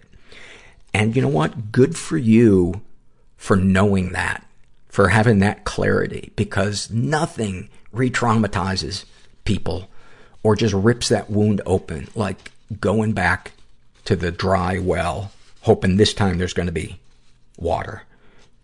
And as painful as that is, you know, it's, it's, um, it can save your sanity. Thank you for sharing all that stuff. Um, Rachel writes about her, uh, ADD. How much dust should accumulate on this new, quote, hobby before I bring it down into storage with the rest of them? Rachel, you have no idea how much I fucking laughed at that. You should see some of the garage sales that I had when I was like at my worst. You could see like the phases of me trying to distract myself from my pain. And my friends would kid me about it. But uh, until you have had a garage sale of your hypomanic wreckage, oh my god. Oh my god. About her anxiety, they all know who I really am. About her sex addiction, I used to be a quote slut. Now I am a quote prude. I am broken. No, those are the two poles that sexual trauma survivors often vacillate between is promiscuity and then being sexually anorexic and shutting down and oftentimes swinging back and forth between the two. So do not, do not blame yourself. Um, Snapshot from her life. I'm so tired and I want to lay down, but instead of relaxing, I get pissed off because I should be doing something more productive. Now I have lashed out at my husband for no reason and ruined the entire day. I know I'm sounding like Mr. fucking Silver Lining, uh, gladiolas shooting out of my ass, but there's a chance you didn't ruin the entire day, and that sounds to me like, you know, like black and white thinking, which is where a lot of us just automatically go. You know, we start using the word always and never, and apologizing to your husband might be a chance for you two to communicate. Maybe even have a moment of closeness that repairs parts of your relationship and ultimately brings you closer to, together. But beating yourself up and shaming yourself will not mold you into the person you want to be. This is an awful moment shared by that weird girl openly crying in the middle of a Starbucks. I think I know her. I recently saw my therapist for the first time after Christmas, and when she asked me how the holiday went, I've been worried sick about it. I said, actually pretty good, like maybe the best Christmas I've ever had. Uh, and then in parentheses, note a lack of enthusiasm. She said, that's fantastic. What made it so good? And I was like, well, there wasn't like any screaming. She got this kind of weird look on her face and asked, is there usually? And I said, oh yeah, a lot. This was a great Christmas, Christmas because it was just sort of, you know, wasn't disappointing. And then I realized how fucking sad that was, and we both just sat quietly thinking about it for a minute. Oh, I bet so many people relate to that. Yeah. Next year for Christmas, I would like a framed picture of Tony Robbins in the fetal position. It's not nice, but it would bring me comfort to know that very high achieving people are in pain while I'm sleeping away parts of my life. Willow shares about having PTSD. I'm totally over it. I say from my isolated apartment where nothing can hurt me. oh, that's so fantastic. Um, and then this horrible fucking snapshot from her life. I was gang raped as a young teenager, and after years of keeping it a secret, I finally mentioned what happened when talking to an older male friend. He didn't believe me, and despite having never met my attackers, he was adamant that I must have consented and just regretted it. I still have scars from, from the attack. That, that is just jaw dropping that somebody could be that fucking ignorant. I, you know, I would love to know what kind of personal issue he is filtering this through. Um, but part of me wants him to have, so awful.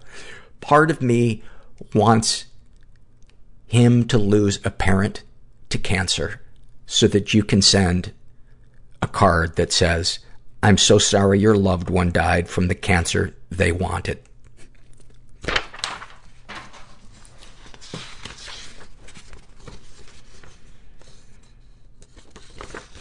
I should go back and delete that. Nope, I'm not. Uh, this is a shame and secret survey filled out by a guy who calls himself Screwy Stewie, and he is bisexual in his 30s, raised in a slightly dysfunctional environment, ever been the victim of sexual abuse. When I was a kiddo, like before kindergarten, my cousin and I would perform oral sex on one another. Later on, she would play games with my cousin and I, and, quote, playing bar usually meant playing sex worker and John. Also, I remember taking showers with my dad and grandpa. I don't remember anything happening, only that it seemed weird, and I'm not sure if my grandma or mom did the same with my sister. Um, yeah, something, I mean, kids playing sex worker and John, uh, at that age is fucking red flag city. Uh, he's been emotionally abused. I had a girlfriend that drove me to the brink of insanity with her gaslighting. Oddly enough, I still have feelings for her. Uh, any positive experience with any of the abusers? I had a great childhood playing in the woods and learning from my dad and grandpa the value of hard work and sweat. Darkest thoughts. I want to hunt, kidnap, bind, and fuck women who I feel would never have the chance, I would never have the chance to be with um, darkest, and, and may I remind you, it's his darkest thought. And, uh, now I feel like I'm being patronizing, but, um, if we could be arrested for our thoughts, most of us would be in jail. Uh, it's what we do that matters deepest, darkest secrets. The darkest thing I've done is putting someone's phone number and revealing photos on a dating website to get revenge on a woman who lied to me for four months. Uh, sexual fantasies most powerful to you. I fantasize of women throwing themselves at me while their husbands are away. Old, young, all of them. I believe it stems from a woman uh, choosing me over her uh, significant other for pleasure. Uh, I want to steal a woman away from another man. What, if anything, would you like to say to someone you haven't been able to? To my detriment, I always air my grievances. Um, you know, it's not always a bad thing necessarily, but it's how we do it that makes a huge difference, you know? And in all the support groups and stuff that I mentioned, one of the biggest tools that I've learned is how to have difficult conversations with people, um, and have them with compassion, tact, and, and without being, um, apologetic about it. And that's, to me, the, the sign of becoming an adult. Uh, what, if anything, do you wish for? Someone to love me and want me the way I've loved and wanted others. Um, have you shared these things with others? I've shared with a few friends, but it gets too dark and heavy for most of them. I think a support group might be a good place uh, for you to connect with people that share similar feelings or thoughts or desire to change. Anything you'd like to share with someone who shares your thoughts or experiences, get a cat or a dog. Those guys will always love you unconditionally. I couldn't agree more.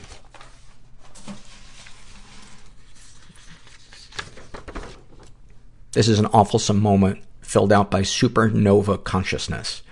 And she writes, A few months ago, I was lying in bed after having a terrible bout of mono and a shitty year at school where I barely got anything done.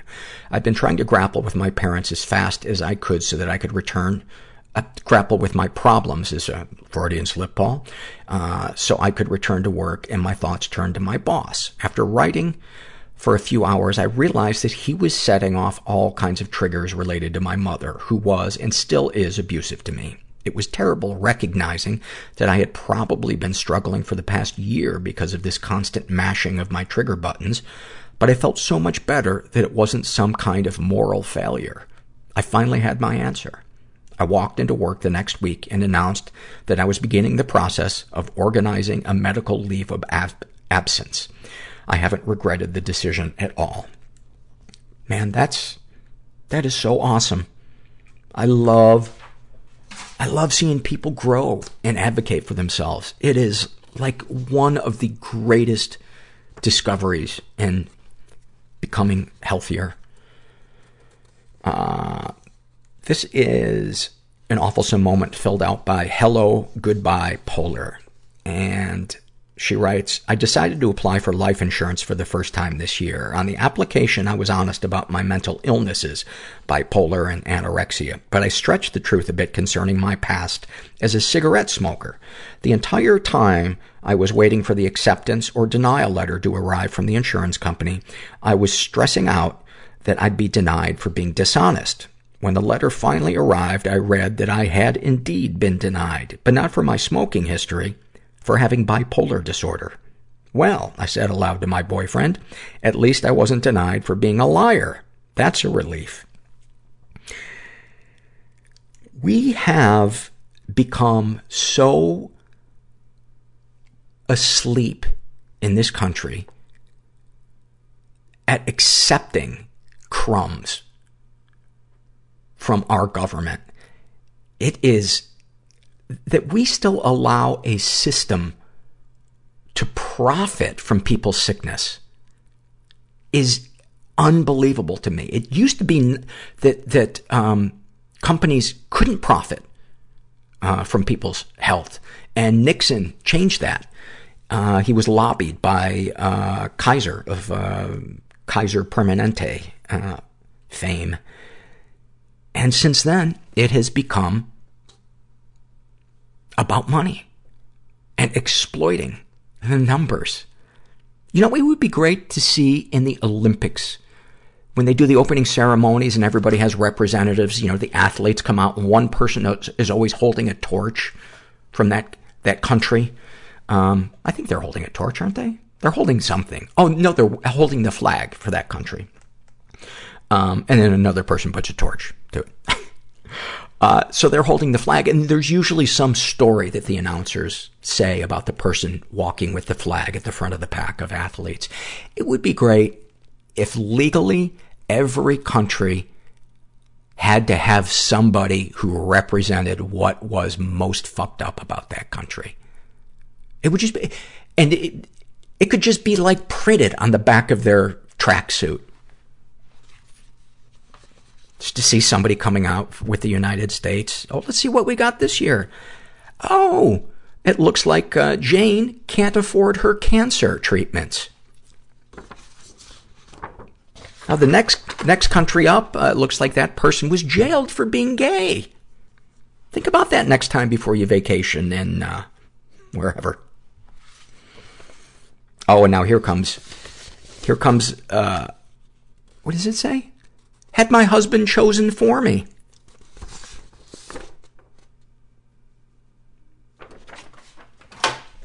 All right. Two sentences left. Sentences. Surveys.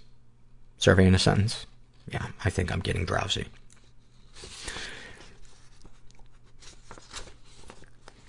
That guy writes about his bipolar, like being late and stuck in traffic, or being so early you have nothing to do all of the time. That is a great one. About his anxiety, like the constant feeling of knocking over an expensive vase in an antique shop and watching it loudly smash. Uh, compulsive behaviors, harsh self-criticism, like watching a film where the narrator points out everything wrong with the movie. Oh, those are, those are amazing. Those are amazing. Um, and this is going to be the, the, the last one. This is, um, a happy moment filled out by Annie Get Your Phone. And she writes, I tend to call myself dramatic and an imposter after my panic attacks, one of the habits I'm working on in therapy. Today, post-panic attack, I opened my Notes app on my iPhone, randomly scrolled to an old document to bury my thoughts in, and found someone had left me a message in a document dated from a year ago. It said, no matter how upset and angry and childish you feel right now, you deserve self-love. You deserve to understand that none of this is your fault and you can do whatever it takes to be happy. Be proud of yourself for making that phone call to a therapist. Be proud of yourself for showing up every time. Be proud for researching and learning to gain insight about yourself and how you can finally move on. You're intelligent, a great listener, a loyal friend, a loving human. You care about everyone, and even when that's taken advantage of, it is not a bad thing to care and love. You are not responsible for the actions of others, and you can't change people. You can influence quietly, but never feel guilty for others' choices. Work on yourself for you, because you deserve to be ha- happy. Love yourself.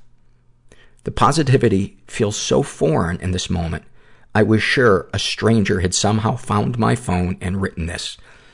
But it's a message I left for myself for exactly this kind of day. Therapy must be working because in the after effects of a panic attack littered with shame and guilt, it's hard to feel loved. But here I am feeling loved by none other than me from a year ago. Ah. Thank you. You guys never disappoint with having a survey that leads into the opening montage of the show or to go out on. Never. It never fails. Um, thank you so much for, uh, being a part of the show. You guys that fill out the surveys, you guys that, uh, donate to the show, those of you that, that, uh, tell your friends about it or you write a review on iTunes or whatever or you just, you, you utilize the show and it helps improve the quality of your life. And that's, that's awesome. Um, anyway, I'm going to start running my mouth at some point, and then it's going to get to the butthole of Herbert's ghost, and that is, uh, we don't need to go there. There might be new listeners, and that's just way too much to try to catch them up on. So, just remember you're not alone, and you never have been. You never have to be. And connecting to people and finding safe people to open up to is one of the greatest experiences of being a human being, other than playing hockey. And thank you for listening.